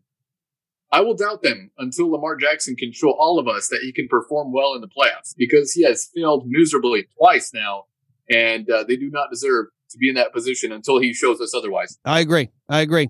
Next up is the San Francisco 49ers coming in at number three. Uh, you know, that doesn't, that shouldn't shock anyway, you know, anyone, even though they lost DeForest Buckner. Uh, but I think that the San Francisco 49ers, uh, now that the whole Tom Brady drama is over and we know that he's not going to play quarterback for the Niners, I think the Niners, I would have put them, I agree with Friday, I would have put them at number two. Uh, I don't think you can put anyone but the Chiefs as number one. Uh, but what do you think Mhm. about uh, them coming in? I mean, I think I know your opinion about them coming in behind the Ravens. Who do you think's number four? Hmm. Number four. This is another shocker to me because I wouldn't have put him in the top. eight. I'm not sure who. I, I, who would ESPN put number four? New Orleans Saints. I was At number four. Saints, but I doubted. I really doubted myself. I doubted that they would put them at number four, and I was thinking that in my head that was the Saints. And I was really high on the Saints, man. I had them going to the Super Bowl You always do. uh, before the playoffs began. Before the playoffs, they have a good team. They have a good team. They're playing really well heading into the playoffs. but who did they run into? Who did they run into until into? Minnesota happened again? and Kirk motherfucking to- Cousins. Exactly. Sorry, exactly. So- Franny was. See, see. and, and if we were together, that wouldn't have happened. No, but you finished my sentence, man. Even even from like miles away, you, you're finishing my sentences for me. But uh no, but I, I was thinking the Saints in my mind, but I even doubted that ESPN would put them that high. But I guess they did, and they don't they don't deserve, especially after that performance in Minnesota, or or not in Minnesota. They were actually playing in New Orleans. They they they do not deserve to be number four. Yeah, apparently the the addition of Emmanuel Sanders is enough to put you into the top five. Yeah. Uh, that'll put him over the top. and, and Drew Brees being one year older this year, he reportedly can throw the ball 45 yards down the field. Uh, that's something that he's worked That's on. good. He's worked on If you all. get if you get it, yeah, you could put. yeah, if you can get a forty five, that's good. you know, Josh Allen could throw the ball 70 yards from his knee or, you know, or 60 yards from his knees, uh, probably 50 yards laying down on his stomach. Drew Brees can get it out there about But 40 yards. Rather, who would you rather have? Uh, Drew Brees or, or Josh Allen. I would take yeah, Josh Allen. Yeah, exactly. Uh, no, I wouldn't take Josh Allen because he played like, yeah. he played like straight. I've never seen a quarterback play as bad as he did in the playoffs last year. Uh, yeah, I'll, I'll take I'll take an experienced guy that can throw the ball 45 yards at full strength, as opposed to an inexperienced dude that can throw it 70 yards laying on his back. and then just throw Taysom Hill in there. Uh, yeah, these these rankings are a little. I mean, number five. I mean, I won't. I'm not going to ask you I mean, unless you want me to ask you about all of these. I think. Uh, what do you think came in as number five? Once we get out of the top five, Don't tell me they moved. Don't tell me they moved Tampa Bay all the way to number five because Tom Brady's there now. No, no, not that. But E ESPN, that is something they would do. But no, exactly. Yeah. Skip Bayless says I don't know. I don't know. wrong network, I guess. Uh, Green Bay Packers at number fucking five. The Packers, who who Uh, would have got crushed yeah. by the Seahawks last year had they had any other coach, any other offensive coordinator at all. Uh, that that to me is is bringing in Austin Hooper is not enough uh, to push them into the top five. I just don't, that one I don't understand at all. Uh, number six, Seattle Seahawks. That's No, a that's a that- pretty good push for them. I, I, I would say they're uh, they'll be a dangerous team. And and Russell Wilson reached out to uh, Jadeveon Clowney this week and said, "I need you, man. I need you on my team. I know I took all the payroll. I have all the money uh, that we could possibly have used to pay you, uh, but please come back." exactly. but they did pick up Greg Olsen, Phillip Dorsett. They traded Uh, they traded Greg, for Greg Dunbar. Olsen will get injured four games in. Uh, I mean that's number seven, Tennessee Titans. After signing uh, your buddy I- I- there, Mr. Tannehill. I, I think they're going to be good. They're going to be good in the AFC. You know, I, would- I'd watch out for the Titans. I mean, that that division, they're basically handing the division to them. The Houston Texans are handing the division to them. Uh, the Colts are also doing the same exact thing. Um, and, and then you know you have Jacksonville. So it, it, they're going to win that division. They will be in the playoffs. And uh, you know, if if if they don't, uh, then you know they they you know they they probably had a ton of injuries, but they should definitely be in the playoffs. Yeah, I mean that one to me was an interesting one. Uh oh, actually, uh speaking of which, uh Bill O'Brien came out this week and said the reason he traded Hopkins, DeAndre Hopkins, was that he was afraid that he was going to demand too much money after next season. You know, after Amari Cooper's deal, uh, that he would that he would be looking for too much money after next season. So better to get something for him now than wait until later. But they got nothing for him. yeah, yeah. You know, it's like no, Let's they, something. they got- nothing. they got they got Aldon Smith essentially, right? They got Chris Johnson, who when he plays well, plays really well, uh, just doesn't play very well very often. No, I, I don't. I don't understand that. that. That move makes absolutely no sense. I mean, you have Deshaun Watson. I mean, you want to do whatever you can for a young quarterback. Get the receivers that you can to to to have any sort of success, especially behind a bad offensive line. You keep that player, and even even you you, you if the Cowboys let him walk next year for hundred million dollars, then they can afford to pay DeAndre Hopkins close to that. I'm not sure how much you would demand if you would demand 20 plus money, but you know, he's he is worth it. He's he's elite. He is he's elite. But what did they? I mean, they got David Johnson and what, like a like a fourth round pick or a fifth round pick or something. uh, so essentially, no, I mean, I would have rather just I would have rather rolled the dice with, with Hopkins and let him walk next year if yeah. he wants too much money. What, I, mean, I mean, David Johnson is David Johnson. There, there's so many there are so many wide receivers in this draft coming up that you can choose. I mean, keep him, get a wide receiver, and then if he wants to walk, let him walk. But make sure that you have somebody there. Uh, who, who, they picked up uh, uh, who was it? Cobb, I think. It was yeah, yeah. They picked up they Randall Cobb. Yeah, Jesus Christ. Yeah, he's good. He's good. He's going to be a difference maker. yeah, for Deshaun, who's already yeah. running. Watson's already running for his life back there as it is. Uh, mm-hmm. Yeah, I just think Bill O'Brien could do no wrong. I mean, he must have made a deal with the devil or something. Yeah. Uh, this one shocked me too. Number eight, Minnesota Vikings. Honestly, ESPN? Kirk motherfucking Cousins. Uh, I mean, give me a fucking break. I mean, they lost Everson Griffen. They lost Linval Joseph. They lost Trey Waynes. They lost Mackensie Alexander. They lost Xavier Rhodes, which is not necessarily a big loss. They lost Sendejo, yeah. is probably go back to the Eagles eventually. Mm, uh, no. uh, but I just, that's a, to putting them in the top 10.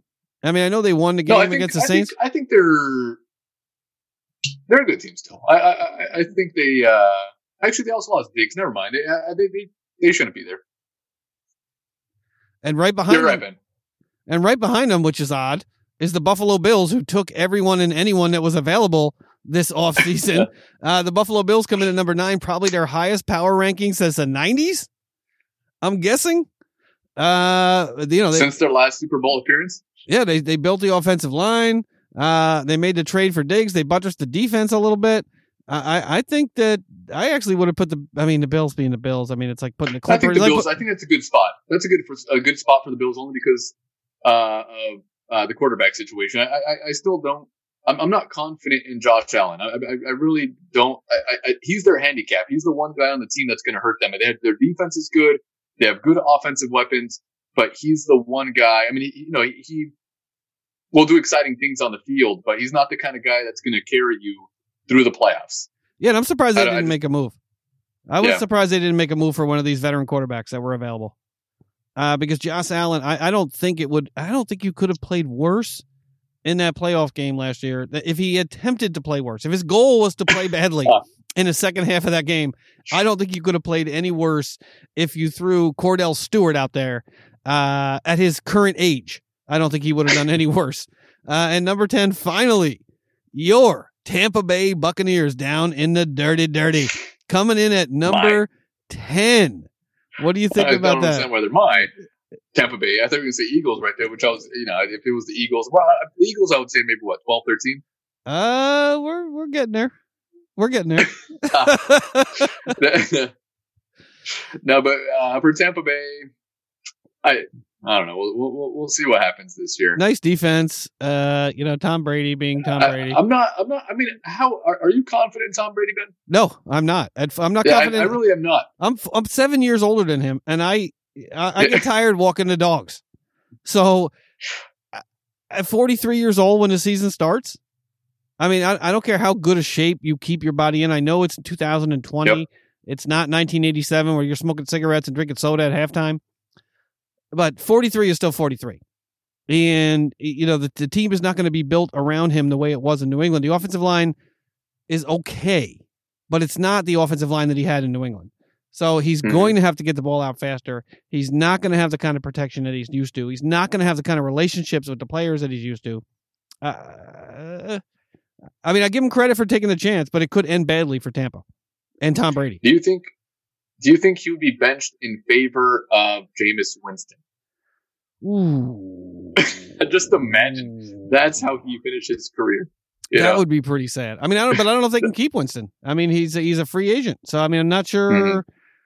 what's going to happen. What's going to happen? Yeah. I mean, does he come back to Tampa for ten million dollars to prove that you know when Tom Brady goes down that he comes back? I mean, I'm uh, it shouldn't come as any shock that that he hasn't been signed yet, but I mean, I think he, he'll probably. I mean, what would you say his salary is going to be when someone signs him? Maybe 18 million, 20 million, something like that, or you think it's going to be less? Jameis? Yeah, given where I- we are right now in this, in I mean, everybody else been signed.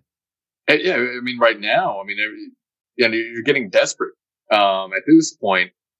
Um, so, I mean, I think even 18 million would be pretty good for him.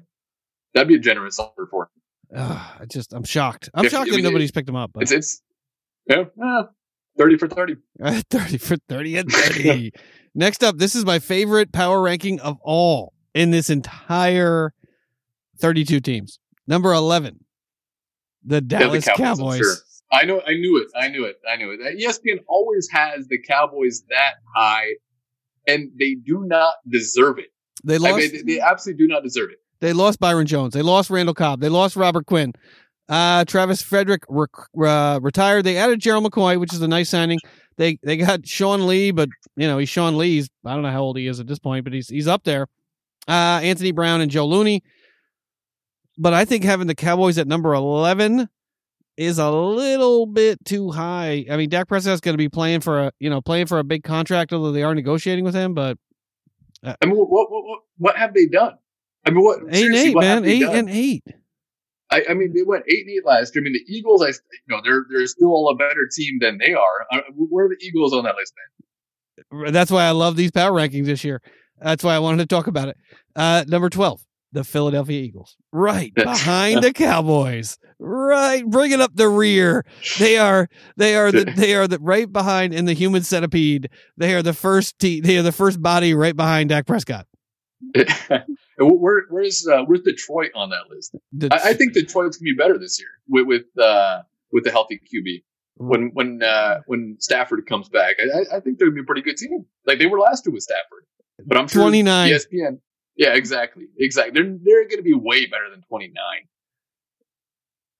Oh my god, the Eagles. Oh yeah. Uh, send receiver stat. That's what ESPN says. Yeah, but and that's only the, the NFC. What about the AFC? I mean, how many teams are better than them in the AFC? Uh, You know, a I mean, bunch. A bunch. Yeah. I mean, the Steelers could potentially. I mean, with a with a healthy Ben Roethlisberger, Can you believe that? I mean, we haven't even Yeah. mentioned them yet. yeah, And the next team and they're what 18? Yeah. Were they 18? Uh the Steelers are number 15. The next team up Yeah. is the Patriots at 13. And I mean, I think that might be I, I there's no way to know with the Patriots, but the Colts come in at 14 in front of the Steelers That's a with tough one. to Philip I, I Rivers. with Philip Rivers. He ain't no Kirk never know. motherfucking Cousins. You never know. Uh, you never know. You never know. I do know. Philip I just Rivers. took, I just took a shot because I just, you know, I, I didn't really say anything negative about the Cowboys, but that's just stupid. well, I did say something bad about the Ravens, so I'll grab a. I'm gonna finish off this Jim Beam fire. Excuse. I'm not driving anywhere, Ben. Uh, but yeah, the, what do you think? I mean, the, the you know the, the Colts. I mean, I like the Colts. I just I just think the Colts are a poorly run franchise. I mean, no matter how much eh, they won't spend the money that they need, they won't bring in the players when they need. You know, coming up coming towards a playoff run at the trade deadline, they just they're not willing to do the things it takes to win. And I think that's it's too bad for the Colts because they have a lot of talent and a lot of really great fans, but they're just not willing to mm. put in the extra effort. Just like the sixth plane has flown overhead since we started I, this I podcast. I just don't know where, who are on these on planes. side, so But who are? maybe you can hear it through your, you know, just regular, but it, you know, oh yeah, outside of the uh, the headphones. But I don't hear anything coming through. but that's so. like the sixth plane that's going overhead. Who? Where are these people? Who are on these planes? You couldn't get me on a fucking plane right now. private private jet. Two hundred and fifty people jammed in there.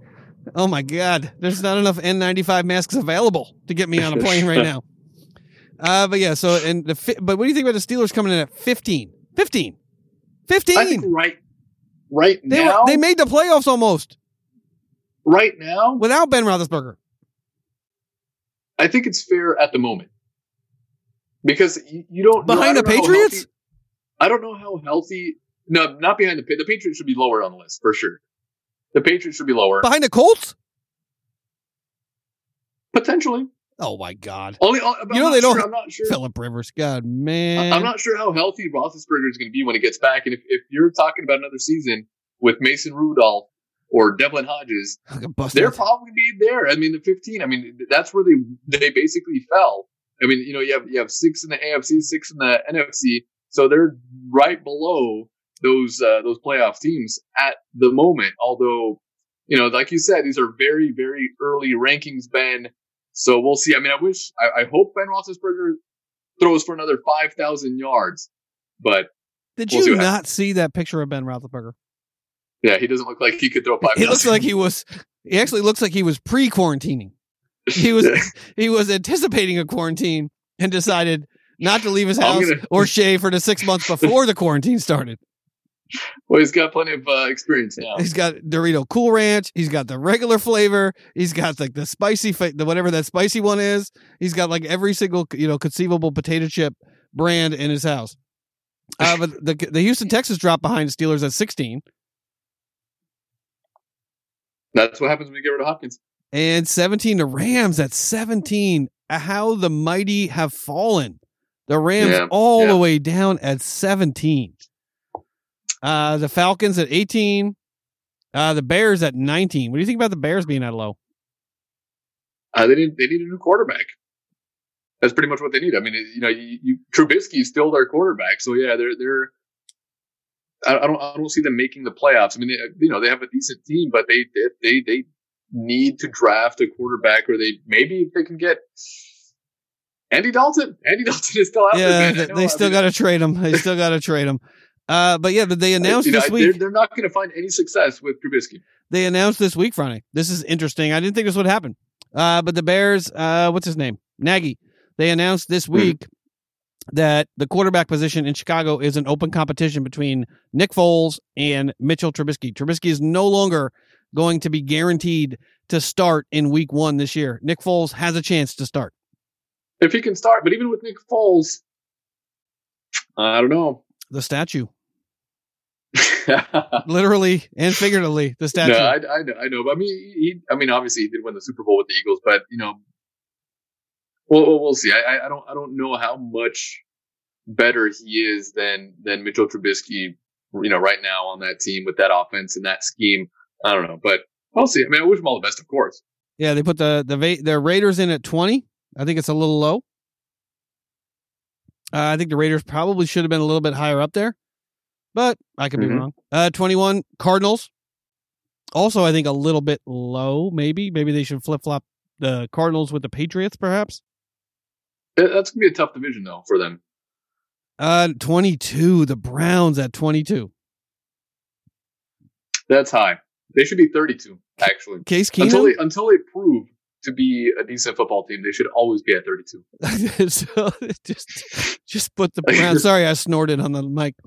Just put just put the Browns at fucking thirty two every year. By default. Bengals 31, default. Browns 32 every year. Thank you, Steelers fans, for having these By two default. teams in our division. Uh, Until they prove to be better. yeah, uh, Broncos at 23. Uh, Chargers losing Philip Rivers fall all the way to 24. What do you think about that? They're in the running apparently for Cam Newton,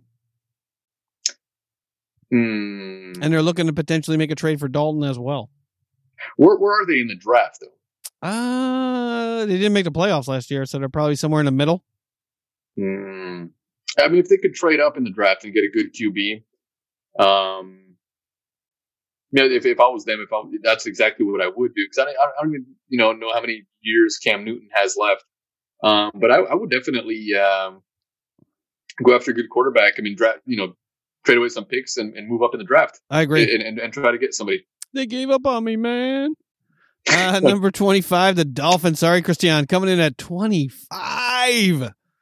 Oh, Yeah, until they until uh, until they prove otherwise. Yeah, they got But they made some good moves. They made some good moves. Actually, they made a lot of moves. offseason. They made a lot of moves Yeah. in the offseason. I'm actually surprised they're this low. Active, yeah. Uh, they Uh, picked they've up been very active. yeah, they picked up Crazy. Kyle Van Noy. They picked up Shaq Lawson. They picked up Clayton. Uh, I can never get this right. Fegidum, uh, Landon Roberts, and uh, you know they also they also picked up Byron Jones as well. Yeah, yeah. I'm not sure what that actually might be too low. This next one is the most disappointing to me in the power rankings. Number 26, the New York Jets. Come on, 26. sorry.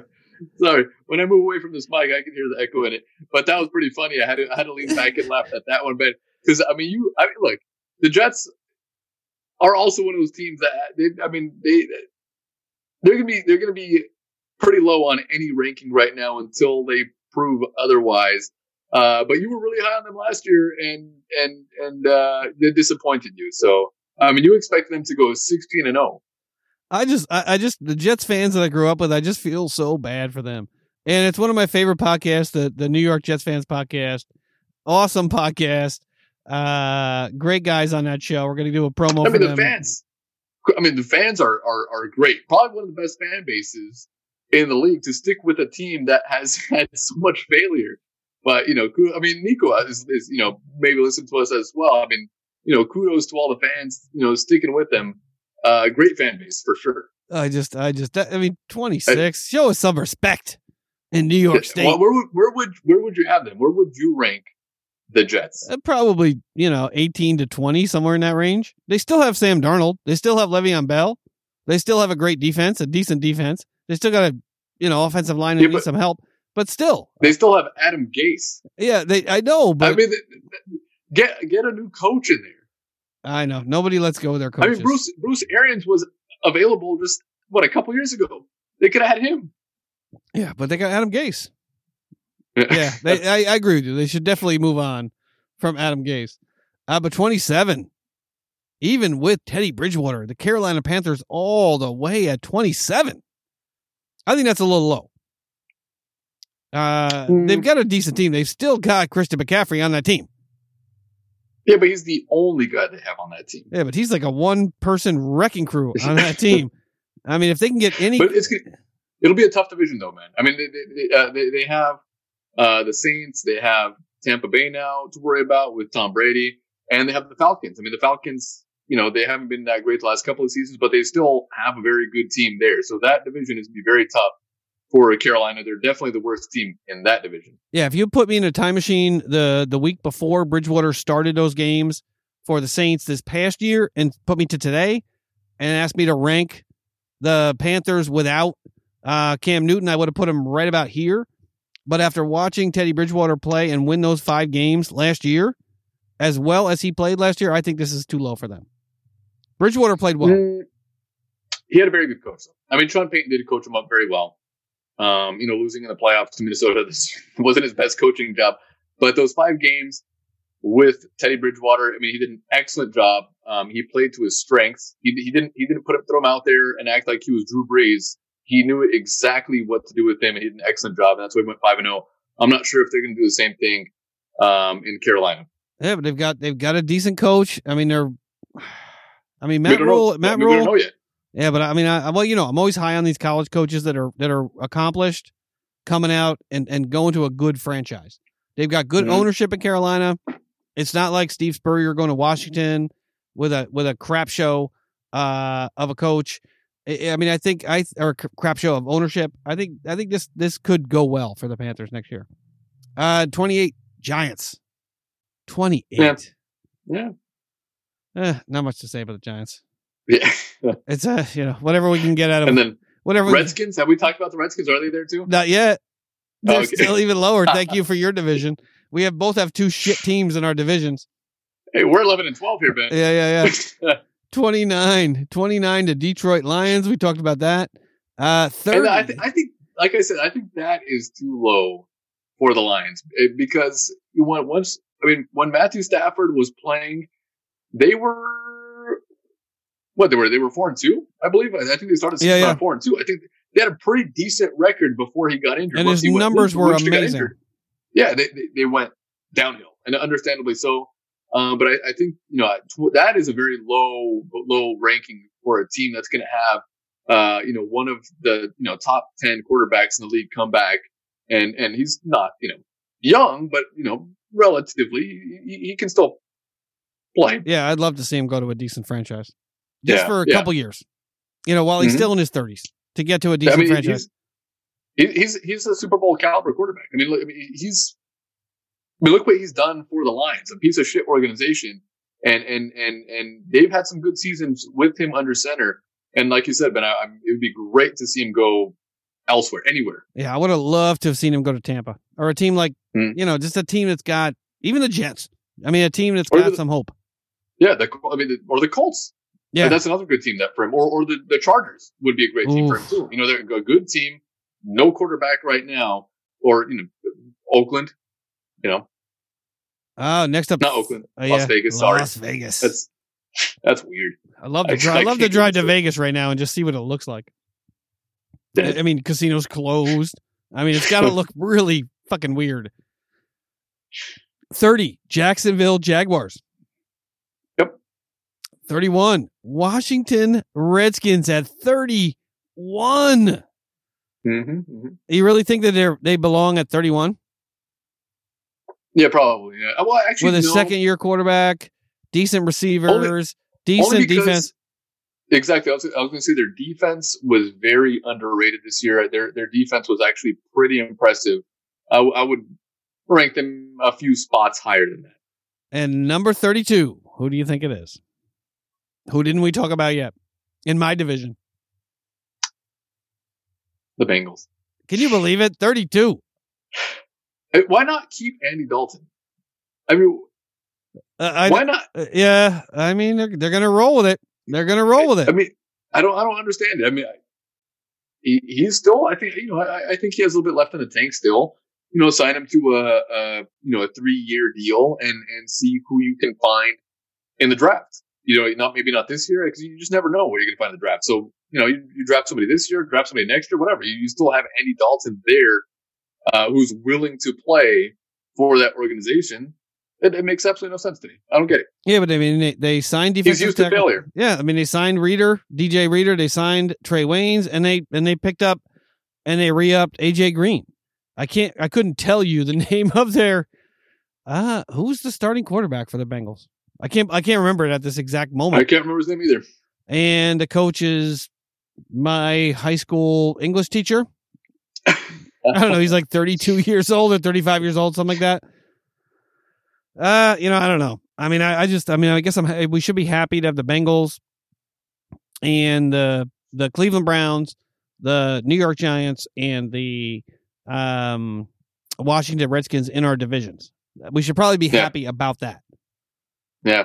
Uh, Sun, Sun's division is a lot more difficult Oh God, for yeah. sure. God, yeah. All right, next up, front, we got the. Fir- I mean, we did this last year. We're not going to do the uh the gambling piece of this last year, but we did get the over under for team wins this year. Just came out about a week ago, uh, and I'd Mhm. like to just get your thoughts on this. Arizona Cardinals over under. Uh, Arizona Cardinals seven over or under wins. I, I, I'd see them at, at, at under. Under seven. Next up, I'd see them at six. I think they're going to win about 10 games. I do. I think the Cardinals are going to win about 10 games. They're going to they they buttress that offensive line this year. I think the Cardinals are going to be dangerous with Kyler Murray and a full year for Cliff Kingsbury to get that offense under control to where he wants it. I think they can win 10 games in that division. I think they could challenge the Seahawks for that division. Uh, next up, the C or the uh, Falcons seven and a half. Ronnie's shaking his head. What do you think about the Falcons at seven and a half wins? Uh, I can see them over that. Yeah, I think the Falcons could win eight to nine. I'd say nine, Yeah, eight, nine game. Yeah, it's, we're on the same page, man. yeah, eight to nine, eight to nine. Ravens eleven and a half. Yeah, I see them. I, I see them about there. Also, I see them winning 11, 12 games next. I, next I already uh, put, I. I already put some bets down on these. Uh, the Bills at nine. that sounds about right. 9, 10.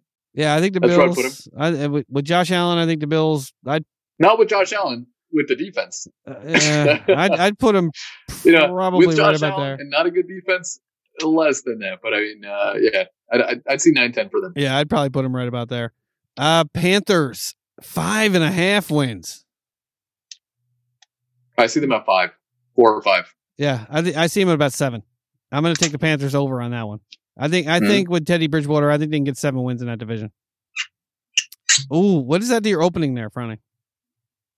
The Glenn Glenlivet 15, Ben. Oh, Trying to kill the bottle. I don't know if it's going to happen tonight. Maybe next week. Friday loves the Glenlivet though. He does. He loves that. And what's the one you drink at Croatia? That's not the Glenlivet. It's the The Glenfiddich. Oh, the Glenfiddich. Yeah, yeah, yeah. yeah. We have the Chicago Bears eight and a half. Eight and a half. Like maple syrup. Oh, like maple syrup. all those All right, all those all those winter mornings Friday spent tapping trees in the northeast. Smells get- like Aunt Jemima. oh that that Aunt Jemima in the morning. that yeah podcasts are podcasts are deteriorating these days. That brings me back. I used to I used to go out and tap trees, maple trees, with my grandfather when I was a little kid in in the northeast in the wintertime, tapping maple trees. We put a little bucket, hang the bucket over the nail. Uh, that brings back some memories. The yeah, I, Bears. fi- I find I drink a lot more, Ben, uh, being at home and not having to worry, you know, about driving. Yeah, this is actually a pretty good. You get you get drunk Friday. Normally, you just get drunk Ben and sober Friday, but now you get now you get more sober Ben because I'm trying to pay attention to like the computer and what's happening with the with the with the, the screen in front of me and what's happening with the with the recording. Uh, so this is like sort of a reversal of fortune here. Like Friday can Yeah. drink as much as he wants, which is what I normally do. Uh, Carolina Panthers, Yeah. 13 wins. That's did, perfect. did I mention the Bears? Eight and a half. What'd you say about that? Uh, the Bears, I would say. I'm just thinking about the teams in the division there. I mean, Green Bay, and, and Minnesota. Detroit, Minnesota. Yeah, I could, I would, yeah, I, I, I could see them struggling a little bit in that division. I, I I'd say, you know, between seven and eight wins. I might put them under. Um, depending on who the quarterback is and, and how well they can perform, obviously. But I, I would say around there, seven, eight wins. I would, I would go under Yeah. if I was betting. Yeah, I'd go under as well because I think I, I agree with Friday. Detroit's going to be better. Green Bay's going to be okay, uh, and Minnesota's going to play pretty well. I mean, I think eight. I think eight and a half, nine wins is a little adventurous, ambitious for the Bears. Bengals over five and a half, under five and a half. Yep, I'll, I'll- under five. Oh, under five. That's yeah. I think I agree. Browns over eight and a half, under eight and a half. The, they're giving the fucking. Browns. The ESPN would they grade them like Yeah, in, the, exactly. in the late twenties, and now we got eight. Vegas knows better. I, I would say they're about eight and eight. I, I'm going to put the Browns at about seven. We're gonna have to do the tall wins challenge, though, Ben. Yeah, I mean, yeah. maybe we should do this. Maybe we should wait to do this when we can, you know, put it on the board. I don't know. How, did we cover last uh our last wins challenge and who the winner was? Yeah, yeah. It was we me. did. Yes. Yeah, I know. But I don't, I don't remember doing it. Uh, For some reason, I don't remember that. well, do you have a? Uh, we don't have to finish this. Do you have any teams that you're interested in hearing what Vegas is saying about? Oh, our teams, our teams. Where are the uh, Seahawks at? uh, the Seahawks. Yeah, we could do the total wins challenge next week. Uh, Because Eagles. we're, I, I'm- know we're, we're running a little long right now. Eagle- So uh, Eagles nine and a half. we- like, finish the fuck up. Uh, Eagles are Eagles are nine and a half. I would have them around nine, nine wins, nine or ten. I'm gonna put the C or the Eagles at eleven. Carson I hope so. completely healthy. You'll get a receiver in a draft. Until he's not. Oh, this is interesting. Steelers also nine and a half. Uh in that division. I mean, I mean, the only team that you have in that division. I mean, you- you have four. yeah, like your games. division is stacked.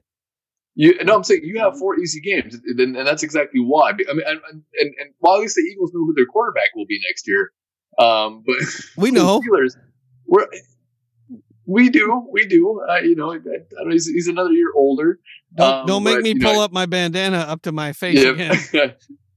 but you have you have the Browns twice. You have the Bengals twice. I, I- think you know that obviously the Browns were uh, tough to play this year, but I can definitely you know those are four games that you can you can win. Uh, you know against the Ravens. That's you know 50-50, I'd say. Yeah, this is gonna be a really interesting year because you know who also is nine and a half? Hmm. The Seattle Seahawks. Nine and a half for the Steelers. Nine and a half for the for the for the uh, Eagles. Nine and a half for the Steelers. Nine and a half across I would say they're the Seahawks. I would say out, out of all the three teams on you know the Thirst and Goal podcast, uh, our teams, I, w- I would say the Seahawks are still the top team. They're the best team. Really? and uh, I would put them above, you know, nine and a half. I would, I would say maybe about eleven wins for the Seahawks uh, next season. Yeah, I would take the over for this. I, I, I might put them at twelve. I mean, the Cardinals are going to be a little tougher. The Rams are going to be. The Rams are in tough shape uh, with the salary think- cap. Yeah, Arizona. To me, Arizona and the Rams are pretty much on the same level right now. After a And Super then you Bowl, know that those San Francisco games. I mean, you know, they, they, they were one and one against San Francisco, and and uh, if we can get a couple of games this season, that'd be exciting. Those were those were probably the best games of the season. Yeah, it's always fun to watch the Seahawks. All right, Yeah. Franny gives a, a, a good point. We are running a little bit long. Uh, So Mhm. we'll we'll take a quick break and we'll move on to our whatever's next on the agenda, which is what, Franny? Well, man, what? Jimmy Kimmel is the st- uh, Jimmy Kimmel is the bar right now, and we're already above it. I'm. I have it. I have a text message here from you. Well, what is it? But actually, oh, never mind, I wrote it down. Never mind. I- Tag team news. The tag team Yeah. news. Uh, no, actually, before that, man, promos. We have Oh, yeah. promos for fellow podcasters. You there. are correct. All right, hold tight, everybody.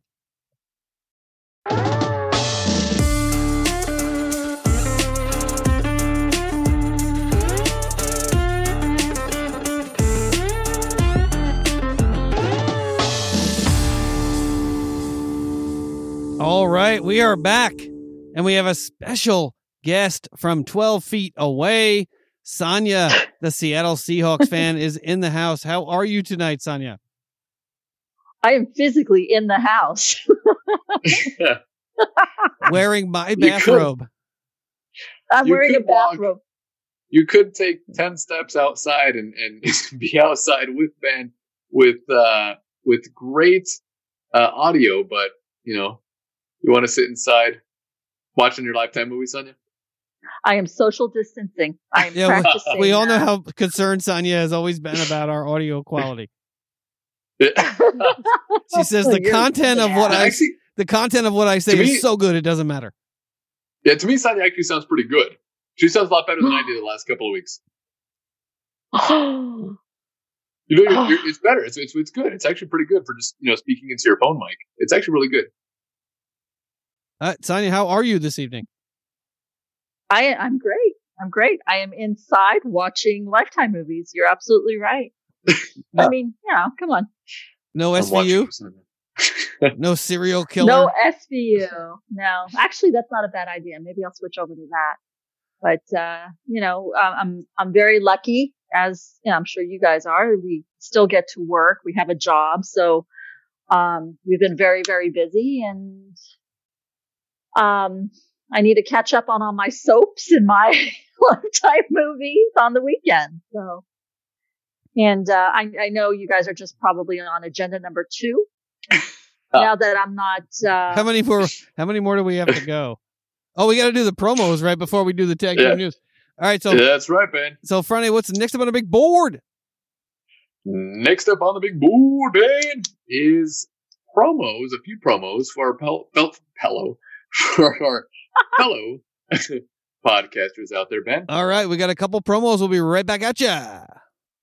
Sports opinions with a side of satire. We're the First and Tens, a weekly show delivering the spiciest opinions on football, life, and especially each other. and we can do that because we've been best friends for so long. Mm-hmm. I'm Amy. And I'm Jasmine. First and Tens will bring you sports from the female perspective while also injecting pop culture, fashion, and music into our daring dialogue. We're saucy, edgy, and most of all, we, We think we're funny AF. First and tens, light on stats. Heavy on sass. Follow us at firstandtenspodcast.com.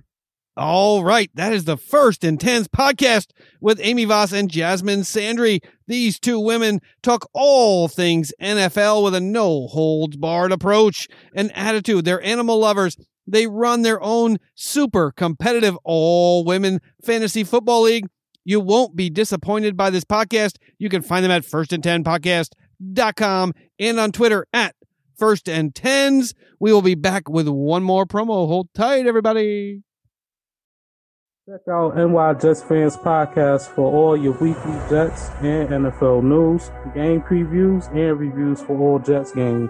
Join hosts Davin, Sharman, and Chris weekly for all things Jets, NFL, and some laughs also. Find us everywhere you get your podcasts. NY Jets Fans Podcast, where Jets and NFL fans come for all things football. All right. That is the New York Jets fans podcast. This is an awesome show. I can't say enough about these guys. Host Devin, Chris, and Sharman talk all things NFL and all things New York Jets. every single week. They haven't missed a week in God knows how long, but it's been a long ass time. These guys are knowledgeable, fun, and they don't hold back their opinions. You can find them on Apple Pack, uh, Apple Podcasts. Look for the link in the show notes, and you can find them on Twitter at Jets Fans Podcast. All right, we are done with the promos, and we are on to the next topic. Friday, what is next up on the big board? Next up on the big board, Ben, we have our tag team news, our Thirst and Goal news, Ben's Steelers news, Sonya's Seahawks news, and Ronnie, um, um, that's a weird name I know, Eagles news for myself. Uh, yeah, it used to, it was a weird name to me at one point. Now I'm just like, uh, you know Yeah, what?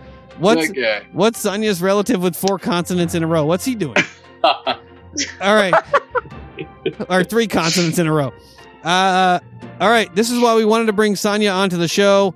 Uh, we talk every single week about news, or we try to every single week about news that relates to all of our teams. And first up this week, we have the Philadelphia Eagles. Ronald Darby, one of Frane's all time favorite Eagles, No. moving on to the Washington Redskins, who have already unloaded their top two corners from last season, turned to a division rival. The Philadelphia Eagles, Darby signed a one year deal worth $4 million. The Redskins, Josh Norman, was signed in free agency. Uh, cornerback Quinton Dunbar went to the Seattle Seahawks. Uh, Darby won't automatically replace one of them in the starting lineup, but he does provide an intriguing option for them. The Redskins also signed Kendall Fuller in free agency. Frane, what say you about Ronald Darby, your favorite cornerback, shipped off to a division rival? My favorite? There's a little That's what it sarcasm here. Uh, no, yeah, I know, yeah, I know. But uh, he, he'll uh, he'll get torched elsewhere. You know, not just with the Eagles. He'll be able to go to Washington and be over there as well. I, I was never happy with Ronald Darby. I, ex- I expected so much more from the guy, uh, but he just, you know, he was he was just decent with the Eagles. Never really did much. Um, so, you know, good for them. Good, Good for him. riddance. Sonia, any thoughts? Mm-hmm. Nope. All right. Typical Sonya reaction here, bringing her back to the podcast. Next up, cornerback Nickell Robey-Coleman has agreed to a one year deal with the Philadelphia Eagles. Robey-Coleman became a free agent when the LA Rams declined the 2020 option on his contract. He was sent to enter, set to enter the final season of a three year, $15.7 million contract. The Rams create 5 million in salary cap space with the move. Robey-Coleman won't transform the Eagles secondary, but he is the most experienced corner on the roster. Frane, what say you about picking up a decent corner in Nickell Robey-Coleman? Yeah, I mean, like you said, Ben, he's he's, uh, he's a decent player, and he adds to the depth of the Eagles. And uh, you know, we'll, we'll we'll see how he does this season. I mean, I, there's been a lot of cornerbacks I've been high on these last few years, and they haven't really panned out. So hopefully, this guy um, will, you know, perform at pretty decent levels. Yeah, I agree. I, I'm not I'm not, I'm not gonna get overly excited about it. I like him. I mean, I always liked I like Robey-Coleman for the last few years. I think he definitely embodies that Eagle spirit, that that toughness that the Eagles expect out of a player. So I, I think he's going to play well, and I think he'll play all 15 or 16. Well, not all 16, but I think he'll play most of the season. Uh, typically stays healthy. You know, he's a small guy, five foot eight, about 180 pounds, but I think he, he embodies that mentality that the Eagles have. That it doesn't matter how big you are, how tall you are, you're going to fight and you're going to try to win games. Sonya, any thoughts? That's what I thought with Darby too. Eh, Didn't happen. Darby Schmarby. Sonya, any thoughts? nope. No. I'll answer for Sunday. nope. All right, next up, the the Pittsburgh Steelers. The Steelers raid the XFL, which is something I was hoping that they would do, except they didn't pick up the quarterback PJ Walker that they should have picked up last week. Uh, the Steelers the Steelers signed a trio of XFL products last week, supplementing their free agency signings with two members of the New York Guardians, including the league sack leader and one alum of the DC Defenders. The Steelers Steelers agreed to contracts with defensive tackle Cavon Walker, uh, offensive lineman Jarron Jones, and safety Tyree Kinnel. The positions filled are ones in need for the Steelers, who lost depth at all three spots during free agency, with the depart- departures of Javon Hargrave. Thanks, Frane. Went to the Eagle, Eagles. Offensive lineman Ramon Foster and B.J. Finney and Sean Davis, who I am not sorry to lose. The Steelers have been open to signing other players from alternative football leagues in the past, signing safety Kameron Kelly from the AAF last year. Any thoughts on this, Franny or Sonia? I like these signings. Cheap guys with talent, bring them in because our salary cap is a mess. Yeah, I mean, exactly. I mean, what do you have to lose?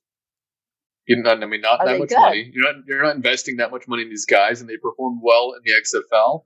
You know, talent level is obviously not the same as it is in the NFL, but hey, for the right price, why not give them a shot? You never know what you're going to get. Sonia is telling me again that I'm being too loud for the neighbors. Jeez Louise, but I agree. Uh, cheap contracts, sack leader, you know, never, I mean, I don't care what league it is CFL, XFL, AAF. If you're the sack leader, you know, it's worth a flyer. Okay, AAF and AAF, maybe not the AAF, but Maybe you know, not if the the- AAF. XFL, if they can perform well, you know, they can do well in the NFL. I'm sure All for the right. right price. Next up, oh, did I, Asterisk. did I bring the Jack Fire out here? Okay. Next up, Antonio Brown. Uh oh. Uh oh. The state of Florida has levied three formal charges against Antonio Brown for an alleged January 2020 assault. Brown faces felony burglary, conveyance, misdemeanor battery, and misdemeanor criminal mischief charges. Brown turned himself in on January 23rd of this year after delivery truck driver alleged Brown and his trainer assaulted him outside of Brown's South Florida in the dirty, dirty home two days earlier. The driver was attempting attempting to deliver Brown's household items from California, according to the criminal complaint.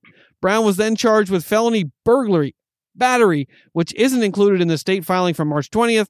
The misdemeanor battery charge, however, states that Brown was actually and intentionally striking the driver against his will. Uh, the, I guess I guess you can strike someone, you know, not against their will. Uh, the criminal mischief charge states that Brown maliciously injured the driver's property of two hundred dollars or less. Frane, Sonia, what say you about Antonio Brown finally getting charged for his, you know, just idiotic behavior back in January? I just I just want to hear what you have to say, Ben. I can't. This guy needs to go to jail. He needs to. He needs to go to jail. He needs to figure out and figure out and find out what it's like to be the person that he thinks he is. And see how he likes living on a cement floor with a stainless steel seat and a, a, a mattress that's an inch and a half thick. That's what he deserves. You, you you seem to know a lot about jail, Ben. I've been there. I'm not in jail myself, but I've been I've been on many tours of the jails in LA County, and it's not a particularly pleasant place to be. And I think that that might be a wake up call for him. But you know, this is what he deserves. What do you guys Anything think? else you want to say about him? Yeah, he's a dirtbag, Maybe something warranting a shot, Ben. scumbag, douchebag, There you are, asshole. Because uh, we'll take another shot, Ben. All right, Friday's per, uh, per our drinking game agreement. yeah, If you say anything negative about Antonio Brown or anybody in your division, if Sonia says anything negative about anybody in her division, or if I say anything negative about anybody in my division, which I have a couple of times already with the Dallas Cowboys, I took a shot and I'll take another shot with you, Ben. Why not? I'm at home. I don't have to go anywhere. yeah, Friday's ahead of me in the shots tonight, Sonia. Yep, yep. Why not? He had an Amari Cooper shot. He had a he had like two other shots tonight. He doesn't Ah, have to drive home. Exactly. I'm sitting. In, I'm sitting in my garage outside of my car. All right, here we go. Sonia, can you see that? Cheers. Cheers. Hmm. Both drinking the Jim Beam Fire tonight, Ben. Ah, finally finished it. He was shoving that peach on me for the last few Whew. weeks. Oh, the fire is so much better. That's what Antonio Brown deserves. I shouldn't suffer from a shot from Antonio Brown. Why not suffering? That was a good shot. Oh, exactly. But let's hope he goes to jail finally. All right, next up we have the Seattle Seahawks. The Seahawks are Yeah. waving, waving safety Tedric Thompson, who all the Oh, yeah. fans love so much, and releasing tight end Ed Dixon in moves that will create 5.1 million in salary cap space as the Seattle Seahawks navigate the home stretch of the NFL free agency period. Sonia, what do you think about Tedric Thompson, who everyone was driven crazy by last year, uh, and Ed Dixon getting cut to just save you guys some space so you can make some signings later on in the free agency period? What do you think about that? I mean, who's Ed Dixon? He was your third tight end last year. Yeah, I know. I, I'm, I'm kidding. Um, Oh. Sarcasm. Sorry. If you were Ben out here, I would know. If you were out here, I would know. Uh, yeah. Um, no, that's fine. I, I mean, we, we had to keep him on because I think he was on injury reserve or something like that last year. So that's okay. Bye bye. Um, and then Tedric Thompson, I kind of feel bad because I was hoping that he would be able to, to do something for us. I don't know us cutting him would be, how do I put it? Um, I think we, we sort of just dumped him too fast. I, I would have kept him. Um, Really? I also hear that. Uh, oh, I'm sorry, I won't go on. No, you go- might have, go I don't on. the agenda. We never hear from Go you. on, Sonia. Go on. Me and Ben go on for too long. The fans are aching for Sonya. Yeah, we no, haven't no, heard no, a no. female I don't know what's on the agenda. I don't know what else you have for Seahawks news. I don't want to start talking about it, and you're like, No, oh, no, what's keep- next on- Keep going. Keep on talking, Sonia. no, no, about Jadeveon Clowney. Is that Yeah, that's next. item? That's next. Oh, The okay. Floor- then go ahead, and I'll continue. The floor has opened for you, Sonia. But I agree. I mean, uh, but but I think Pete Carroll gave Tedric Thompson all the rope uh, he could. Uh, he just made too many mistakes on the field week after week. He wanted Tedric Thompson to be, you know, a bona fide safety in this league, and I just don't think he was able to do that by I the. wanted him by the end of the too, year. but I, I don't know. I, don't know. I don't. Oh, dis- I don't disagree with you. Safeties are hard to find. I mean, decent uh, safeties they, are hard to find. they are. They are. All right, as Sonia mentioned. Next up, Jadeveon Clowney. The asking price for free agent defensive lineman Jadeveon Clowney has dropped at least two million dollars off the more than twenty million per season that he had been asking for. Clowney is now seeking a, cl- a number closer to seventeen million to eighteen million, and the Seattle Seahawks and Tennessee Titans remain interested in signing the three-time Pro Bowler. And this week, Russell Wilson said, I need you, man. Come back to this team. Sonia, what say you about Jadeveon Clowney and Frane, the quarterback killer? What say you about these two guys? Or this one guy? the quarterback. Um, I hear the Browns are are right there. They're ready to offer him the money he wants. The Browns? Well, it tells you whether he wants to win or whether, whether he wants the, you know, an extra million dollars a year. Yeah, exactly. Exactly. Right. He said he said he wanted to go to a winning team. Well, apparently neither one of us were. So what are you what are you gonna do? um yeah, the Browns actually have major I still interest. think he's he's asking for way too much money. Still, I mean, even you know we talked about this last week with his demands of twenty million dollars, and now it's seventeen or eighteen million dollars. I mean, the guy has really had only one good season in the NFL. With the Seahawks last year, he was okay. You know, for for uh, for somebody that plays his position, you can find somebody for cheaper that's going to perform at the same levels. I mean, three and a half sacks. I mean, yes, he did put a lot of pressure on quarterbacks, but you know, for somebody that was supposed to be good, where he was taking in the draft, he, he's really he's, he's been a disappointment in the league so far. And for him to demand that much money, I still think it's way too much. I think the the Seahawks should really wait on him. If he moves elsewhere, whatever, you're not really missing out on that much money. If you do sign him for a, a large contract, I think the Seahawks are making a mistake. Um, but if, if they just hold on and, and, and, and wait it out, if they can get him for around between 13 and 15 million dollars, I think that would be a little more fair for Jadeveon Clowney and his services. Yeah, I, I don't What do you think, I, I don't need him. I, I don't I don't need him. I don't need him. I really don't. Is this I, a I, I moral, I, don't need him. a moral decision or a football decision? Well, I mean, was he was he really that great? Yeah, I mean, I think he was. I mean, he was the pressure that you needed last year from the edge. Yeah, he didn't get to the quarterback as often as as, as we might like, three and a half times. But I mean, sacks are sacks are sacks are overrated as a statistic, generally speaking.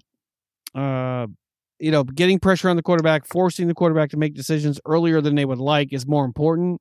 And I think he's worth seventeen million 17, to the 18, You think Seahawks. he's worth that much, man? To I the don't know. Seahawks. To the Seahawks, he is. To another team, maybe yeah. not. That much? No, no. No, I think I think the Eagles got a great deal with Hargraves. I think I think the Eagles. Yes, stealing, thanks. uh, Hargraves from the from the from the Steelers Yes.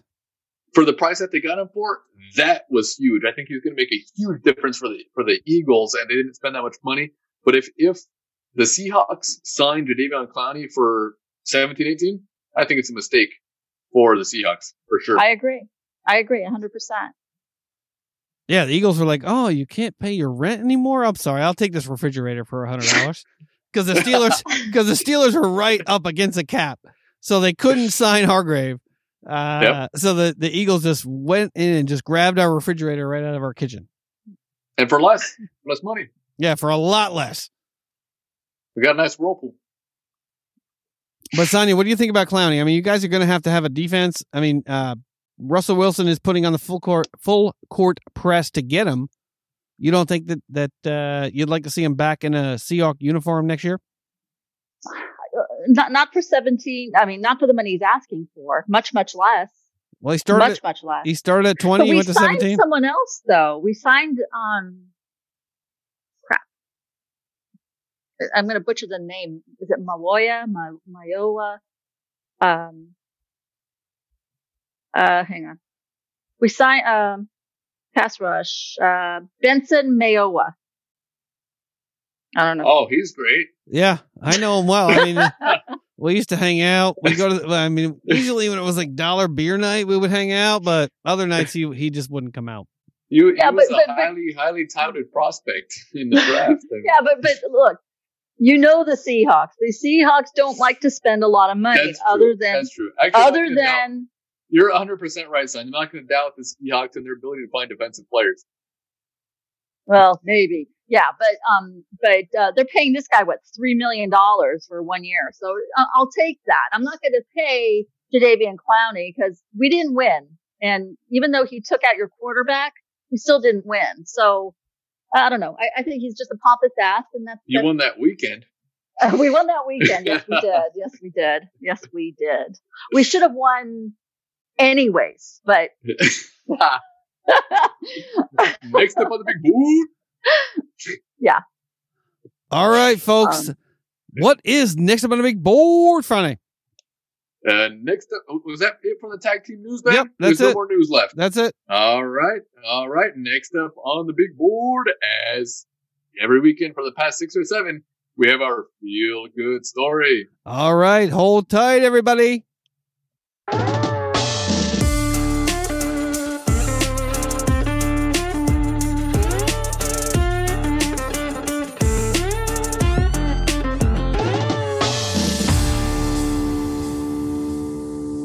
All right, we are back, everybody. And Franny, what is next up on the big board?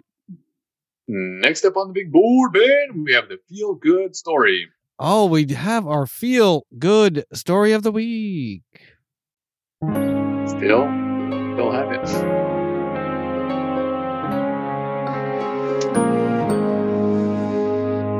All right, Franny couldn't hear that music playing in the background, but I heard that one. oh, you, you reason. heard that one. All I right, like it. I love it. next up, we have the National Football League announced today that its collaboration with the NFL Players Association and the clubs and the owners and the players donated more than $35 million to the coronavirus cause, to the relief efforts for COVID 19. The 10 organizations receiving donations are the American Red Cross, Bob Woodruff Foundation, the Boys and Girls Clubs of America, the CDC Foundation, the GENYOUth Foundation, Meals on Wheels America, Salvation Army, Team Rubicon, United Way, and Wounded Warrior Project. Uh, so they have donated as much as $35 million so far this COVID 19 season. What do you guys have to say about that? Well, it's great that they're, uh, Friday's like, you know, you always do this to me every week. every week. Yes, it's the same question. Yep. I, wait, wait. I As mean- my volume is. we would be assholes if we said they're stupid for doing it. I mean, I think Okay, it's, it's so guys- phenomenal. Yeah, I can hear Is you. my volume okay? Yeah, yeah, Can you hear me? yeah. Okay, something was like I could hear something through my through my headphones. No, but of, of course, Ben, it's, it's it's it's it's wonderful for them to uh, contribute for this cause for the COVID nineteen season. Let's see if they do the same thing for COVID twenty. Oh God, please bite your tongue. well, the 19 is for the I year. stay indoors much longer. it seems like we're having seasons now of this. I mean, who are you rooting for in the COVID twenty season? God. Uh, I got No Czech comment. Republic nine point five. Do they have that yet on uh, They on might bookkeeper? Uh, on bookmaker. Uh, yeah, they'll bet. On, they'll bet. They'll bet on anything. But of course, it's awesome news that the NFL is dating or dating, donating thirty five million dollars, uh, probably from the Disability Retirement Fund, uh, that the money they saved in this past year. Uh, but next up, next up, as I just said twice. Sorry about that, folks. But Zoom, even though we paid, just kicked us out. So next up, uh, Sonia has dropped off the podcast for tonight. She said enough of Franny and yeah, I Zoom for Zoom one evening. us. Now Sun has dropped Yeah. us too, Ben. You know, we did uh, pay for the monthly plan at least for this month. I'll have to figure out how to cancel that tomorrow. Um, but next up, the New England Patriots. A New England Patriots team plane loaded with 1.2 million N95 protective masks landed back in Boston after picking up the supplies in China. Uh, Massachusetts Governor Charlie Baker tweeted a photo of the plane being loaded with the personal protective equipment that he said would go to the state's healthcare workers on the front lines of the C or the COVID 19 crisis. Baker is ex- extremely frustrated with the federal government that the federal government outbid him on supplies that were en route to Massachusetts. So he sent the New England Patriots plane to China. He worked with the Patriots owner Robert Kraft and the Patriots to get these supplies brought over from China. No days off. As Robert Kraft said, thanks to some serious teamwork, Massachusetts is set to receive over 1 million N95 masks for the frontline workers. Huge thanks to the Krafts and to several dedicated partners for making this happen, Baker said in a tweet. Franny, the Patriots, the most selfish organization in football, comes through when it matters, apparently. Yeah, no, I mean it's uh, it, it's great news. Um, you know, obviously, um, working in the healthcare industry, and I, I know how short we are on supplies at the moment, and uh, any help you know we can get, that's that's amazing. That's that's great uh, for the Patriots organization. As much as we hate on them, this is a great move uh, for the Patriots. Yeah, I mean, again, it's just it, uh, not a political show. Just shows how fucked up it is to have Massachusetts with supplies that are ready to come to Massachusetts that they have purchased that they're ready to deliver, and the federal government outbids them against their own state, and they have to send a plane to China to get supplies to substitute for those. Uh, not a great situation. Let's put it that way. But thanks to the Patriots. But good for them. Good, Yeah. good, I know. Good for them. Uh, that's uh, that is excellent news, Ben. Some of the best, or one of the better feel good stories that we've had on the show as of late. Yeah, I mean, and it, and it it definitely might change my perspective a little bit on the Patriots. I mean, uh, Robert Kraft didn't seem like the kind of guy that was would fly a plane across the world to help other people. And you know, give the guy credit, give the team credit for what they're doing to help the people in Massachusetts. Because as Franny said, a frontline worker, you know, whether you're in a hospital, in a pharmacy, in an emergency room, wherever you are, if you're coming in contact with people that may or may not have the COVID nineteen virus, uh, they need the supplies that, that they that they have to have to protect themselves from the virus. Not just because it's a the humane thing to do, but because if people that are on the front lines get sick, who is supposed to be on the front lines? Exactly. and it's it's it's just uh kudos to the Patriots. All right, Friday, what's next up on the big board? Next up on the big board, Ben, we have our shot of the week. Every week we have a shot. This week, once again, we do. We uh, we haven't strayed away from that just yet. We're trying our best to keep the show uh, on its regular schedule with its regular agenda. So we have our shot, we have our beverage, uh, and we have our beer this week. We don't know how long it's to last, but it, at least we have uh, we're coming for the next four weeks, Ben. So this week, Until Rick Rhymes comes, week, we're good, I think. If they declare martial law, we're good for four weeks, Ben. Oh my god, can you even imagine? I, I have to. I would just. I would just make friends with the with the army and the navy and the people I are driving by. Be like, can you just? I just want to get some. Did you get my total wine today? I mean, you, you saw were there people? You know, you could. I'm just just just just the, like the Eastern European shelf. Just grab whatever beer you have there. just bring it Uh, over. whatever. Just bring it over. I don't care singles, six packs. I don't care.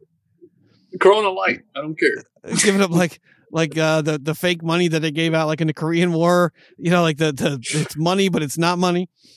Uh, but uh, yeah, so we have the shot of the week.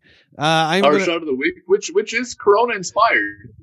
It is a Corona inspired shot pen, and uh, you're going to grab it from the fridge, right? I, I think you have it chilling. For some reason, you have it chilling in the fridge. I do, I do. Do you know the ingredients on this? Do you have? Can you bring that up on your phone so we can? Uh, Uh, it is it is uh, peach schnapps with uh, melon liqueur on layered on top of that, with uh, some Baileys layered right on top of that, with a drop, a few drops of grenadine, which basically uh, sort of yanks the the Baileys through uh, that sort of uh, shot, and it, and it has. we- We've done this before on the podcast. It has this sort of odd texture to it that is is on the palate it is pretty disgusting. It almost tastes like you're you're you're, drinking some puke. And and and we, we've we've dubbed this the non-essential shot because really it's non-essential but we're going to do it anyway because it's part of the podcast and it has been and we're going to try to keep things as normal as possible in these abnormal times that we're living through. All right, I'm gonna I'm gonna go grab it, and I'll be right back.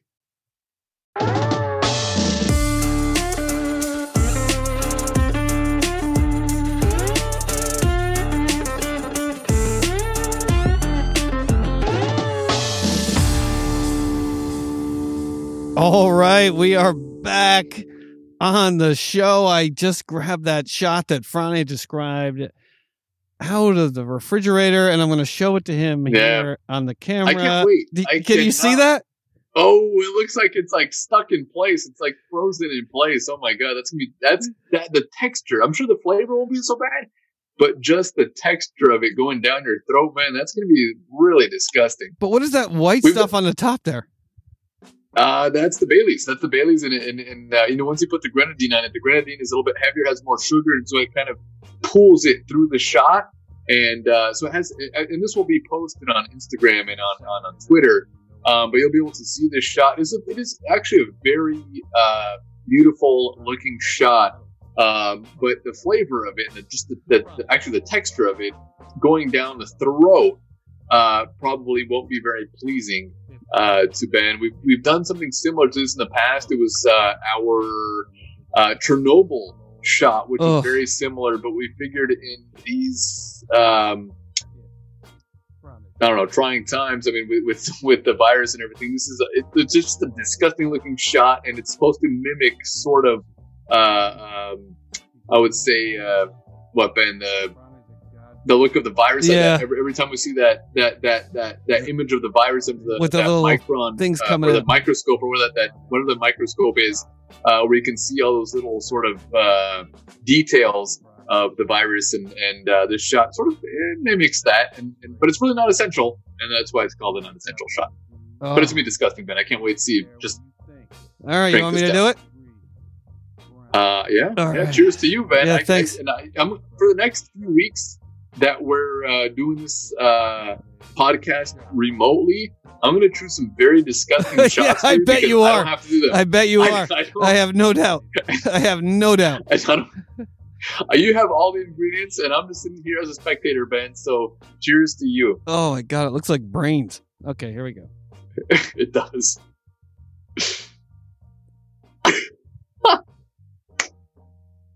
it was stuck.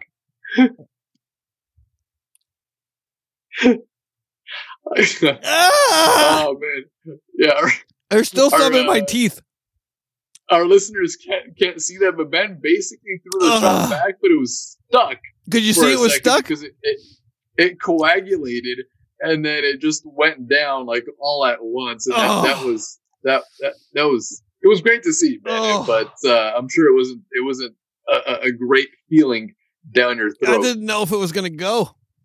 I it's still stuck in my teeth a little bit. I don't want to stick It my hands like in my mouth. To, you had to hit the back of the shot glass, kind of like you would Oh. have hit a ketchup bottle because the ketchup's not coming out. I It just kinda like suspected it to just let go and just all go at the same time, but it did not. It did not. So, what was the flavor like, Ben? You want to give us a review on that? The flavor is actually really good. Uh, the flavor is even the flavor of the uh, the Bailey's wasn't so bad. It's just uh The flavor's really good. It, it's feeling. it's got a little bit of a melon sweetness with um a little bit of a sourness to it, but it's it's not overly alcoholic. It, it it's pretty sweet. It's it's it's tangy. You know, it's got a But really nice flavor te- profile to it. But but the, The chunkiness of it, you know, when you get a big chunk of Bailey's in your mouth with like grenadine, like washed behind the melon and what else? I don't know what else was in there. The melon liqueur, the grenadine, Uh, the the, Bailey's. Peach schnapps Oh, and the the, peach grenadine. schnapps. So between the peach schnapps and the grenadine and the melon and the Bailey's, it has a nice flavor. It's it's sweet, it's sour, it's tangy, but the the texture of it when a shot should not get caught between your molars.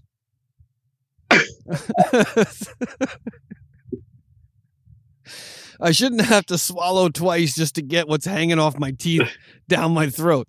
Uh, wouldn't, Uh, wouldn't be your first time.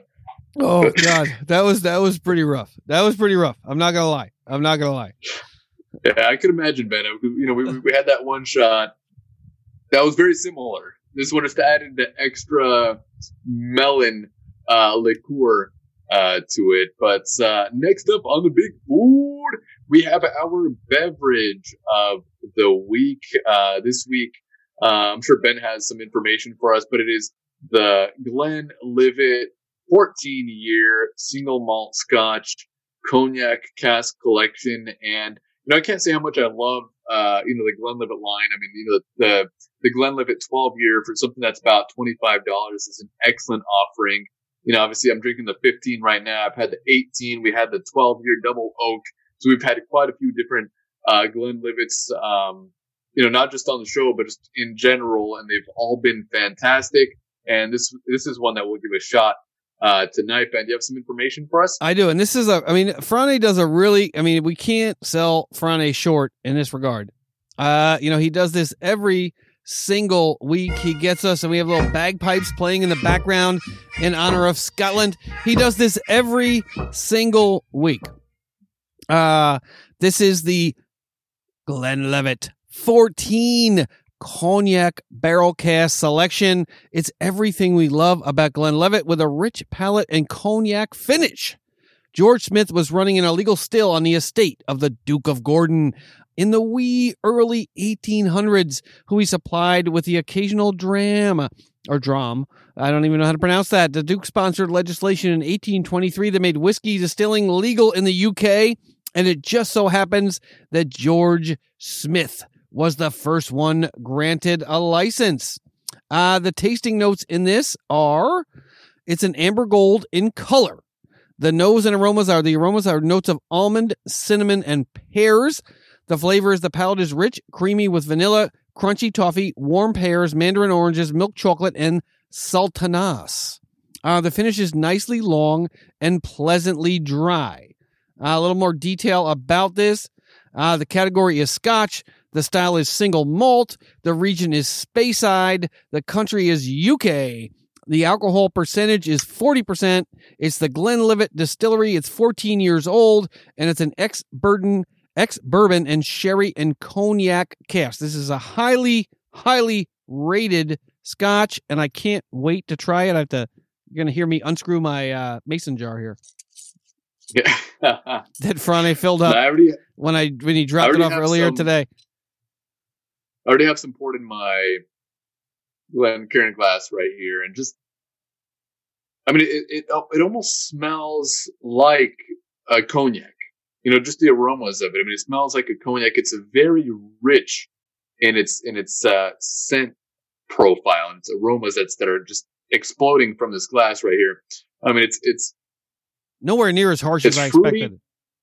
no, I mean, it's it's it smells really nice. I mean, it, it's it has this fruitiness to it. It's got a thickness even in the slightly scent. woody. It's almost like a yeah, like like you said, Ben. It's almost creamy in the way that that you can smell it, and, and you have the the mason jar right there. I'm sure you can get a lot. Oh, of, I got a lot uh, coming you know, flavors, a lot of scents coming through it there.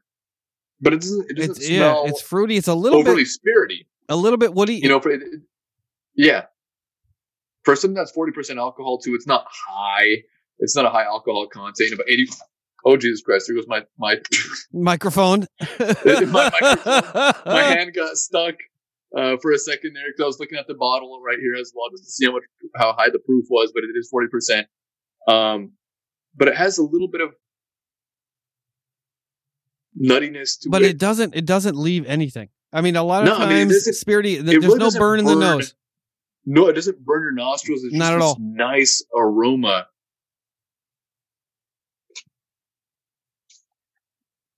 I just I smell a little cherry in there. Yeah, I, I actually, yeah, I can, I can definitely smell the plum as well. Uh, very, very fruity, Ben. And uh, cheers to you. Let's Here we go. Let's give it a taste. Yeah, I've been drinking the Glen uh, 15, so let's try this 14. Oh wow, that's dangerous. Oh my god! Extremely Holy smooth. shit, that's smooth. Extremely smooth, uh, sweet. Um, A little bit of a harsh a finish, which of- I like. A little bit, a little bit. see, I'm not getting. See, I'm not getting the the harsh finish. I'm just getting a little, a little bit of the burn at the back of the throat. A little bit, but just Um, enough. a little bit of toffee, almost like caramel toffee uh, sort of finish to it. Um, but you know, you can definitely it's it's it's very fruity, just like uh, like a cognac would be. And this is this is an excellent offering for anybody that's drinking cognac right now that is maybe interested in getting into whiskeys uh, or into scotches Oh, the um, orange. because it is it is it is very similar in profile to you know what what a cognac would be. Um, it definitely. I mean, I mean, I'm drinking the 15. I've been drinking the 15 the whole night, and you you know you sip a little bit It's 14. It's you know I want to say it's night and day difference, but there's definitely a difference between one or the other. I mean, this this Glenlivet 14 is definitely fruitier, sweeter. You know, has that toffee, more of a vanilla sort of flavor to it. Maybe like a a little bit of like a fig. You got a little bit of fig in there too. It's it's, I mean, it's just the the, interesting. I the really like vanilla, the the orange that's coming through now. Hmm. It's Not really so much the chocolate. I don't taste the chocolate, but but the pears, the vanilla, the orange, I taste it. but a very good offering. A very good offering, and it's something that's really it's not that high in price either. I mean, it's Wow. something that was I mean, it's so smooth. Wow. Around 45 dollars or so. Um, you know, so it's a little bit less than the fifteen year. But if I was, you know, put them back to back, I, mean, it- I guess it really depends on your flavor profile. But if you like something that's a little bit sweeter, you might like the fourteen.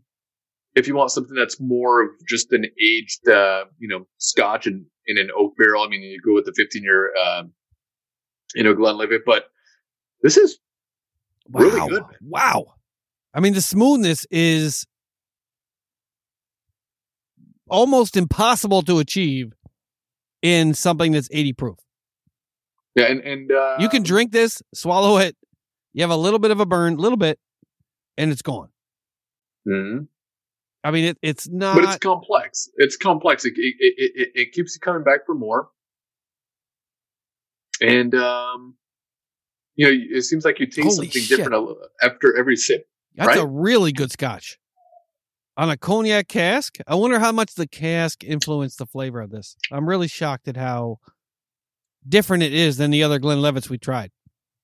Mm-hmm. mm-hmm. Because the other Glenlivets taste distinctly different than this. The 14, uh, or the 12. The 12 we tasted that you Yeah, like. the 12 is also a, you know, very good offering for 25 bucks. That's, that's, that's one of the better scotches probably that you can get for that, in that within that price range. Um, you know, we, we, we've had the 15. Um, you, you, got me the 18, uh, for, um, I can't remember what it was uh, for. Christmas, It, was, it might have been my birthday, uh, or yeah, but that was the Glenmorangie also. But uh, the 18 also very good. But this this uh, this 14, this cognac finish, this is this is really good. I think it's better I- than I- the 18. we'll have to taste them back to back. Yeah, I mean, I, I do. I think it, I mean, I, I have a vague recollection of the 18. Uh, yeah, I'm, I'm just shocked at how smooth and complex it is at the same time. The Mhm. smell, the aroma, the mouthfeel, and the and the the the finish are all very complex, but they don't stay with you to the point where you're we it, it doesn't burn. It, it- wow, but it is it is something that's very interesting, and it keeps you coming back for more, which makes it very dangerous as well because it's so easy to drink. But it is uh, has has a nice complex character uh, to it with so many flavors coming through. I would say this is the easiest to drink scotch that I've ever tasted in my life. In terms of the, the the ability to just drink it down. If you're someone that doesn't drink a lot of scotch, the way that you can get it down your throat without it, it's not overwhelming at all. It doesn't I mean, if you're not a scotch drinker, I mean, if you are like we are, I'm I'm amazed by the complexity of it and the flavor profile of it. But if you don't drink scotch a lot, to be able to put this down that quickly is pretty scary. It's definitely it's it's uh it's different. It is definitely different. I mean, it, it, it you know just being aged in uh, a different variety of barrel, it, it is definitely gives it a, a different uh you know profile, different complexity. I, I really like it. I mean, I'm I'm really enjoying it. And, uh, ben, on our rating of um you know just you know our browns in general, where would you rate this one uh between um or even with if you want to rate it within the scotches that we've had on the show? Uh, you know, one and, and 10, where, where would you rate this? 10 being the best, one obviously, you know, being the worst. Probably about an eight. Yeah. And I was thinking the same thing. I was thinking my, you know, before, before I asked you, I figured I would also rate it about an eight as well. Um, you know, I mean, we're, we're, you know, that Glenmore 18 is also coming up on the show as well pretty soon. And that, that was also a delicious offering too. Um, we've had that in the past. We haven't had quite a few months now, but something we'll sample on the show. But, um, you know, compared to all the other scotches that we've had, I, I would say this is probably, or not only scotches, but other drinks on the show, I'd this is probably about an eight as well. Yeah, I mean, and it's so nice to have. I mean, after the last few weeks, I bought the George Dickel, Dickel. last week, which was terrible. Uh, Mhm. We had the what's it, the Kilburn or the Yeah, the Kilburn was actually pretty good. Was it- Kilburn, wasn't uh, terrible. the, the Irish Irish whiskey was actually I think I, I think I read about a seven. That was actually very one of the smoother Irish whiskeys that I've had, especially within that price range, which is less than thirty dollars. yeah. It's just this is this is wow. I'm just shocked at how smooth it Mhm. is. Good, it's good, very good. Oh my god, that's good. I'm just uh, you know And I'm sure that mason jar with uh, it'll with be empty by the end of the night. I should have poured more for you, but I figured you have a, a little bit more of the Ardbeg we could Ugrigan. I'm not even sure how you say it, but I'm sure you have It's a little here. bit more of that to finish Yeah. uh, tonight. Uh, and we'll definitely have to grab more of that, Ben. That we'll have to that's order a that was probably my favorite uh Islay Scotch of all or of all the ones we've had. On the Yeah, Ard- I, I, I still that Port Charlotte. I think I love the do I still creaminess. ha- no, I finished that. Uh, I think you finished that one off, but that one, just the creaminess of that was was was very nice. I mean, just the finish of that was very interesting. That's what I liked about that one. Although that Ardbeg, I don't know how you say it, But it but was that was so good. very delicious. Yeah, Yeah. and and again, I know people that have listened to this podcast for a long time are, you know, bored of hearing this, but I did not drink scotch, bourbon, or whiskey at all when we started this podcast in 2018. And now it's all I drink thanks to Frane. And opening my palate and my mind to scotches, bourbons, ryes, and I, I could not be more thankful to him for opening my eyes and my, and my palate to these things because uh, it, they're just so good. I, I mean, drinking beer and gin for my entire life, and now being opened to these things with a cigar, you know, just sitting outside drinking these things, it's so good, and especially now being trapped inside.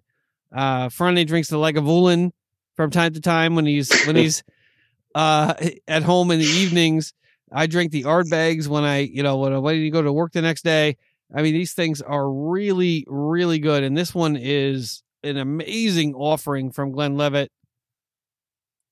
Give him credit. Yeah. Well, I don't want to say I told you so, Ben, but I told you so. I told you so. because this is i mean this is it's got a little bit of a honey flavor on the finish now that i taste it every time i taste it it's got something new But it, exactly. I mean, it, it really keeps you coming back for more every time you sip it down. And it's it's it's it's definitely a very very good offering for a very good price as well.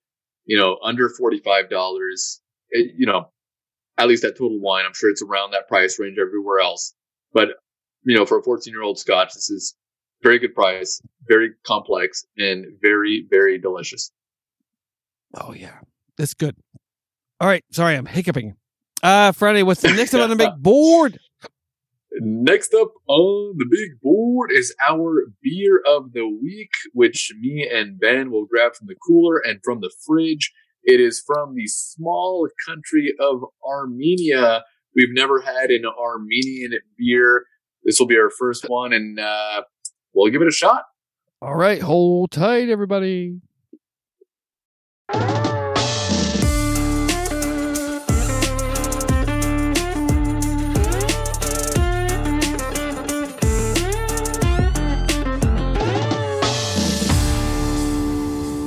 All right, we are back with our beer taste of the week. And this week we have an Armenian offering.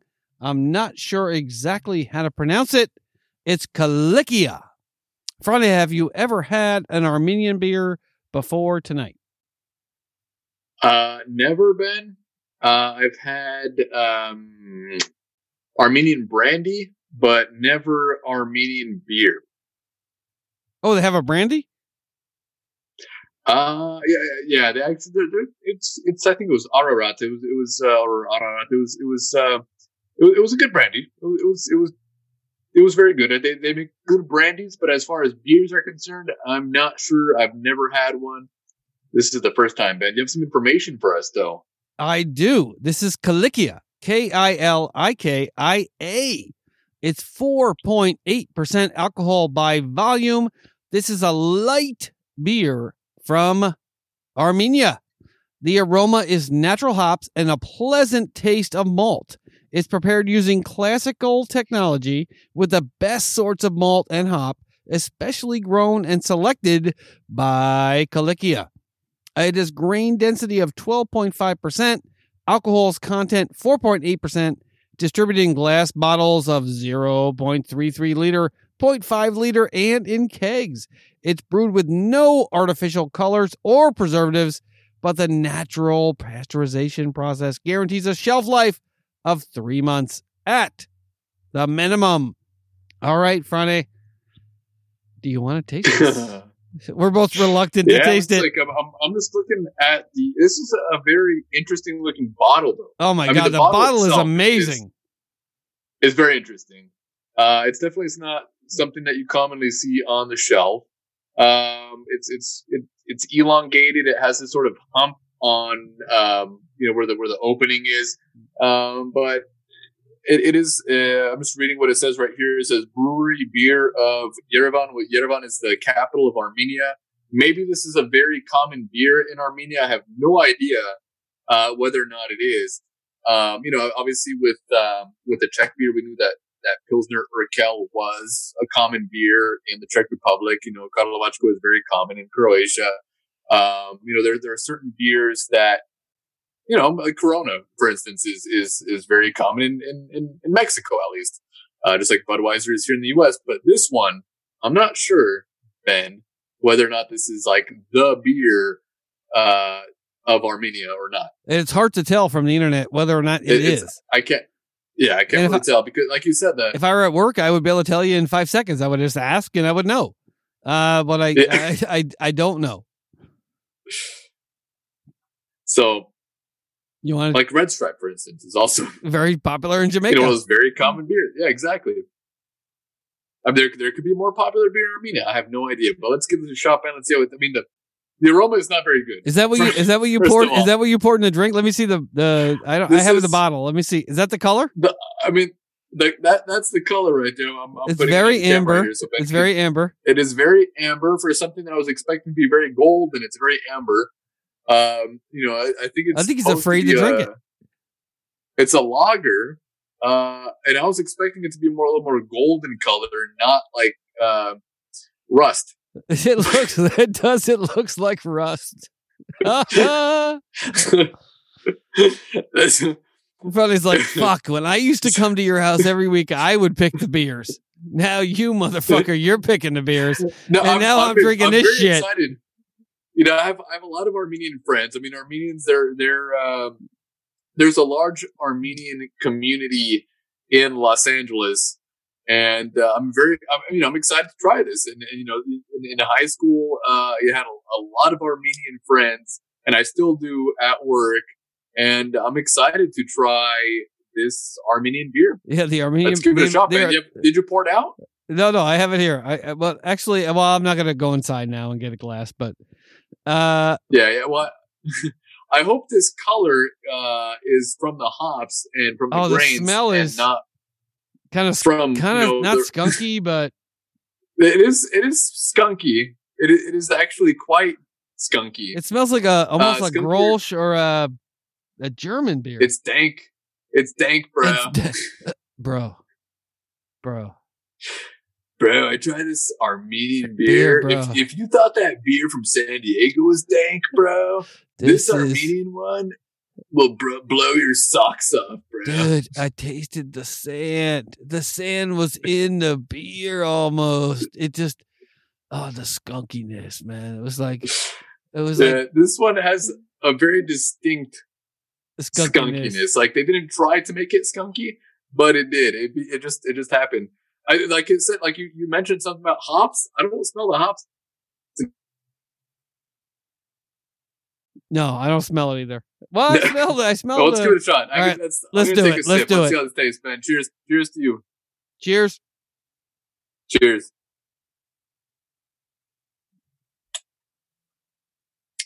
Oh, it's good. It's not bad. I expected it to be worse.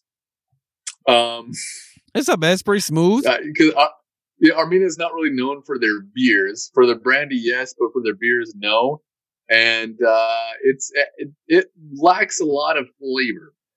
I Ah, mean, it, it, it's it, it, it's it, it was not. I thought it was going to be It's- it's- bad, but it's- not bad. it's not as bad as I thought it would be. It just with the color being a lager and and and uh, you know you, you expect certain traits uh, from a beer when you just read the label, and uh, it's it's a beer, all right. Uh, it's actually pretty good. I like I, it. I don't know. I like it's- it. A little sour. I like that though.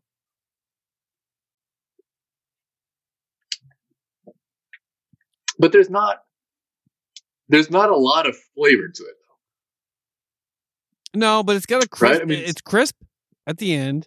The finish is No, nice. I won't, I won't argue with you there. It actually it is it is it has a crispiness on the finish, but the initial flavor, that sort of hmm. sour copper metal metallic, you know, water flavor that you get from it.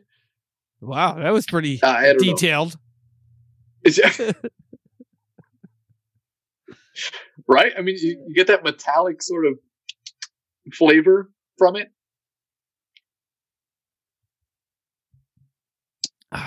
I don't taste the metal. I mean, maybe it's just my own uh, misguided, uh, you know, desire to not be living in the U.S. right now. Uh,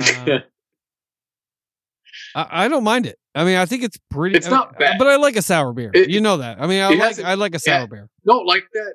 We had that one beer on the show that we rated very highly that had that sour finish. I can't remember exactly which one it was, but this one Uh, has just a weird sourness to it. It's it's like an odd sourness. I don't know. It's It's not bad. I mean, the ratings are all over the map. I mean, some sites Mm-hmm. have it at like a five or like four point eight out of five, but most have it at like uh let's see what Untappd has it at a two point eight six out of five. see, I get it. Like uh, I don't know. I, I have you know, um, you know what? Like for uh, for like pool toys, like like like rubber, like uh, like a, a volleyball, like a rubber um sort of beach ball actually that you would just like you know that sort of rubberiness that it has that that that that sort of smell that rubbery sort yeah. of beach. But yeah, that's I'm I'm getting that that sort of flavor, sort of like almost like a rubbery sort of. I don't. I, I can't say it's a terrible flavor, but it's also not that great either. I'm just being honest. Yeah, and I can't. I'm, I'm going to translate this webpage because, not surprisingly, all of the reviews I cannot read.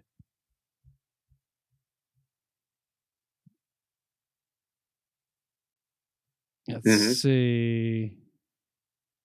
Yeah, I mean they all. I mean, Red Moscow, a sort of craft beer on the shelves of the mass market. Let's see what else I have to say here. Lots of pictures. People like to take pictures of themselves drinking beer. Yeah, but most of the most of the reviews are pretty low. I mean, where where would you rate this beer, Ben? Uh, let me taste it one more. And I wish we had Sandra's opinion as well, because I, I think she she might be a fan of this one because of that sort of crisp Yeah, it's crisp. finish to it, and it's, and it's not overly hoppy too. And I, I know she's not a big fan of hoppy beers, and if you're not a big fan of hoppy beers, you might like this because it is an interesting flavor. But I'm not sure if you're interested in this particular flavor. You want me to give Sonia one quick drink of this? If if she's still awake, All right, hold on, real real quick. right. We'll give Sonia a taste of this beer. We'll be right back. Okay.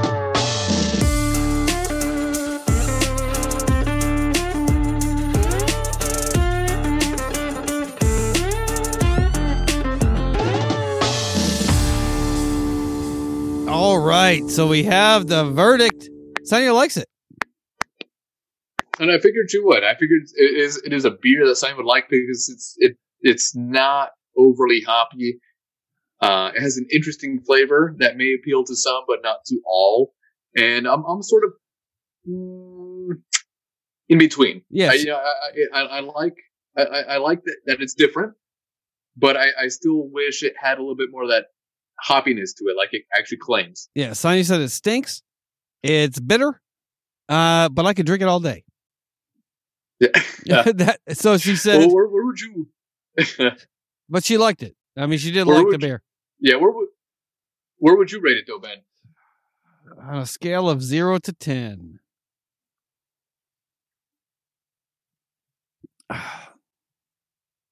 I mean, I, I'm just surprised. it's a solid effort, and the darkness It- it actually leans me towards a higher rating because how did they get this color in a beer that tastes like nothing? Um,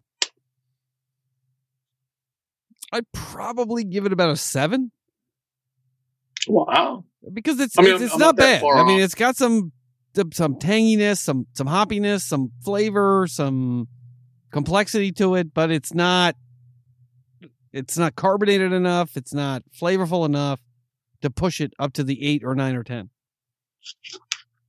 Yeah, not that far off from you though. I would say about um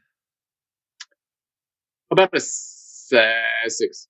Ooh, a I would say- six. You know, you know, I can't say a seven, but you know, I, I, I would say six. It, like you said, Ben, it's a very solid effort.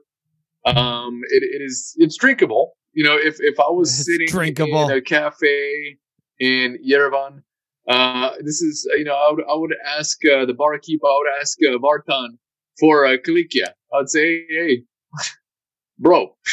I don't know if they say bro in Armenia, but I'd say, hey, bro, can I get a Kilikia over here? And uh, you know, uh, uh, it would it would definitely be on a hot day in Yerevan in the summertime. I'm sure this would be very refreshing. And uh, so I would say about a six out of ten. Not not the best domestic beer that I've tasted, but a, a very solid effort. Yeah, and it didn't find its way over here for no reason.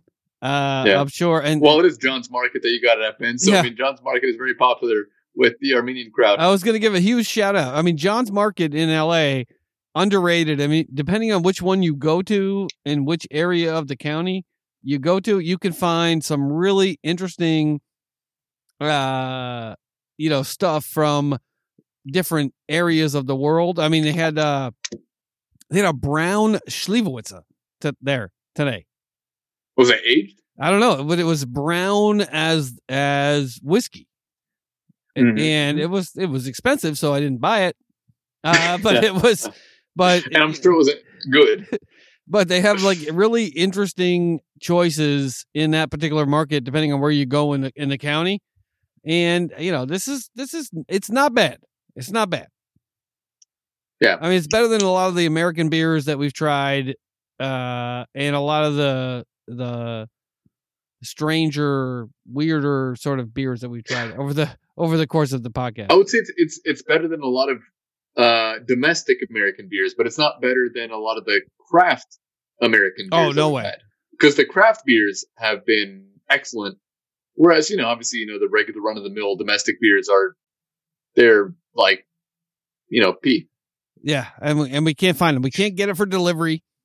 Uh, I tried on uh, Total Wine today to try to get like single bottles delivered. They won't do it. No, yeah, I, can't- I tried it. I tried. That's what I was looking for last night, and I couldn't find it. Uh, that's why I just ended up, you know, ordering the regular run of the mill stuff. Uh, you know, I, I ordered some Modelo, and I think Modelo is a great. I think it's the best Mexican beer, uh, and, and a great crisp, easy to drink beer. But yeah, like you said, Ben, uh, you know, ordering uh, single bottles of stuff, and thank you so much for uh, for getting some beers for the upcoming weeks. Um, you know, we have we definitely have uh, a- enough. Uh, well, I'd say beverages, you know, either browns or beers for the next few weeks to hold us over, even if there's a martial law. you keep saying martial law. the federal I'm like, oh a my god, martial law a bar. Well, we have, declared as Trump would say, by it's the not- this is not the martial law. It's just a martial law. It's just, it's just the one. a martial law. This the it's one. no big deal. This is the one you have to deal with for now. Uh, but yeah, no biggie. But the sad thing is, I don't know how opposed to that I would be. Like if, if they forced people to stay at home, I think it might Yeah. not be the worst thing in the world. For some people, it might be a good thing, you know, because not everybody has common sense. And and and and in, in certain states, for New, in, in New York, for instance, I think, in, or Connecticut or Jersey, or you know, all those uh, uh, that clutter of of states on the East Coast right there. I think it might be a good thing for them. You know, California, Washington, Oregon, they've done an excellent job so far uh, with this pandemic, but for for those states, um, you know, declaring martial law, it it it may benefit them. Yeah, I was listening to the mayor today. Apparently, we got an A plus from the CDC and the NIH. Uh, the, the cell phone companies are providing not individualized data, but data regarding how your phones are moving around. And LA County got an A plus in terms of the distance that people's phones are moving from their home base around their vicinity. Uh, Mhm. So apparently, LA phones are moving less than most phones in the country. So they're not telling until you. I, until I have to cut your hair, Ben. Yeah, well, that's yeah. That, I, my phone will be right next to yours but my because my hair is pretty rough. Uh, yeah, I I can't an believe you fucking did that. I can't believe you at, fucking did that. at That's salon quality right there. I mean, I know you're. Ve- you might never actually pay for a haircut again. I Uh, probably will never go back. I had I had a lady, but that lady just lost me as a customer. but so you just like you just trained like you just trusted yourself to go around your head with the number two or number three, like just a, Not not at first. At first, I, I you know I, I took my first swipe at the side of my head uh, with the buzzer, and I'm like, oh crap. And then I'm like, you know, whatever. I can't go back now. I might as well finish, and I'm I'm happy that I did. And it actually looks. It looks, looks really good. good. But how'd you do the top? Yeah. I mean, you you actually took scissors and cut the top. Uh, the top, yeah. I mean, that, that, the top was the easiest part. Actually, I'm just trying to grow that out a little bit. You know, I, I might want to, uh, you know, grow it out a little bit more because I'm, I'm I've been in the sun a little bit more often now than I than I would like to be. Um, so I'm, I'm I'm just trying to keep the sun away from my scalp. So I might grow it out just a little bit. But you literally cut it with scissors. So you had you pulled it together and you cut it like with Yeah, scissors. and well, no, I, I, just I basically, uh, well, I have very fine hair, Ben. For all of our listeners out there who really want to listen to this, uh, I have, Yeah, he's uh have- he's got the Aryan hair. yeah, it, it, it is very fine, fine hair. And uh, you know, when you if you just dampen it just a little bit and you just comb it back, I mean, it, it really stands up, and you could just cut it without even using. Uh, so I mean, your, yours is thick and full, actually, Ben. But with mine, it, it's a lot easier. Um, you, just, you just kind of brush it back, and it kind of stands in place, and you could just you know cut it easily. Uh, it, it almost stands up like um, uh, like corn on on you know on stalks too, basically like that. No, but I was shocked. I mean, I, I mean, my hair is starting to grow out a little bit too much, and around the sides, I'm I'm just curious how I would go about doing that. I usually have a number one on the sides, and I just let it grow, you know, on the top a little bit. Yeah, uh, see, I would I would start for you. I would start, and, and for all of our listeners out there, all the guys out there uh, that are uh, a little weary of doing their own hair, I would say start with uh, a, a, longer uh, length than what you're used to. So, like you know, if, if you're used to a one or a two, go to a three or a four, um, because if you fuck up, you feel less bad about it.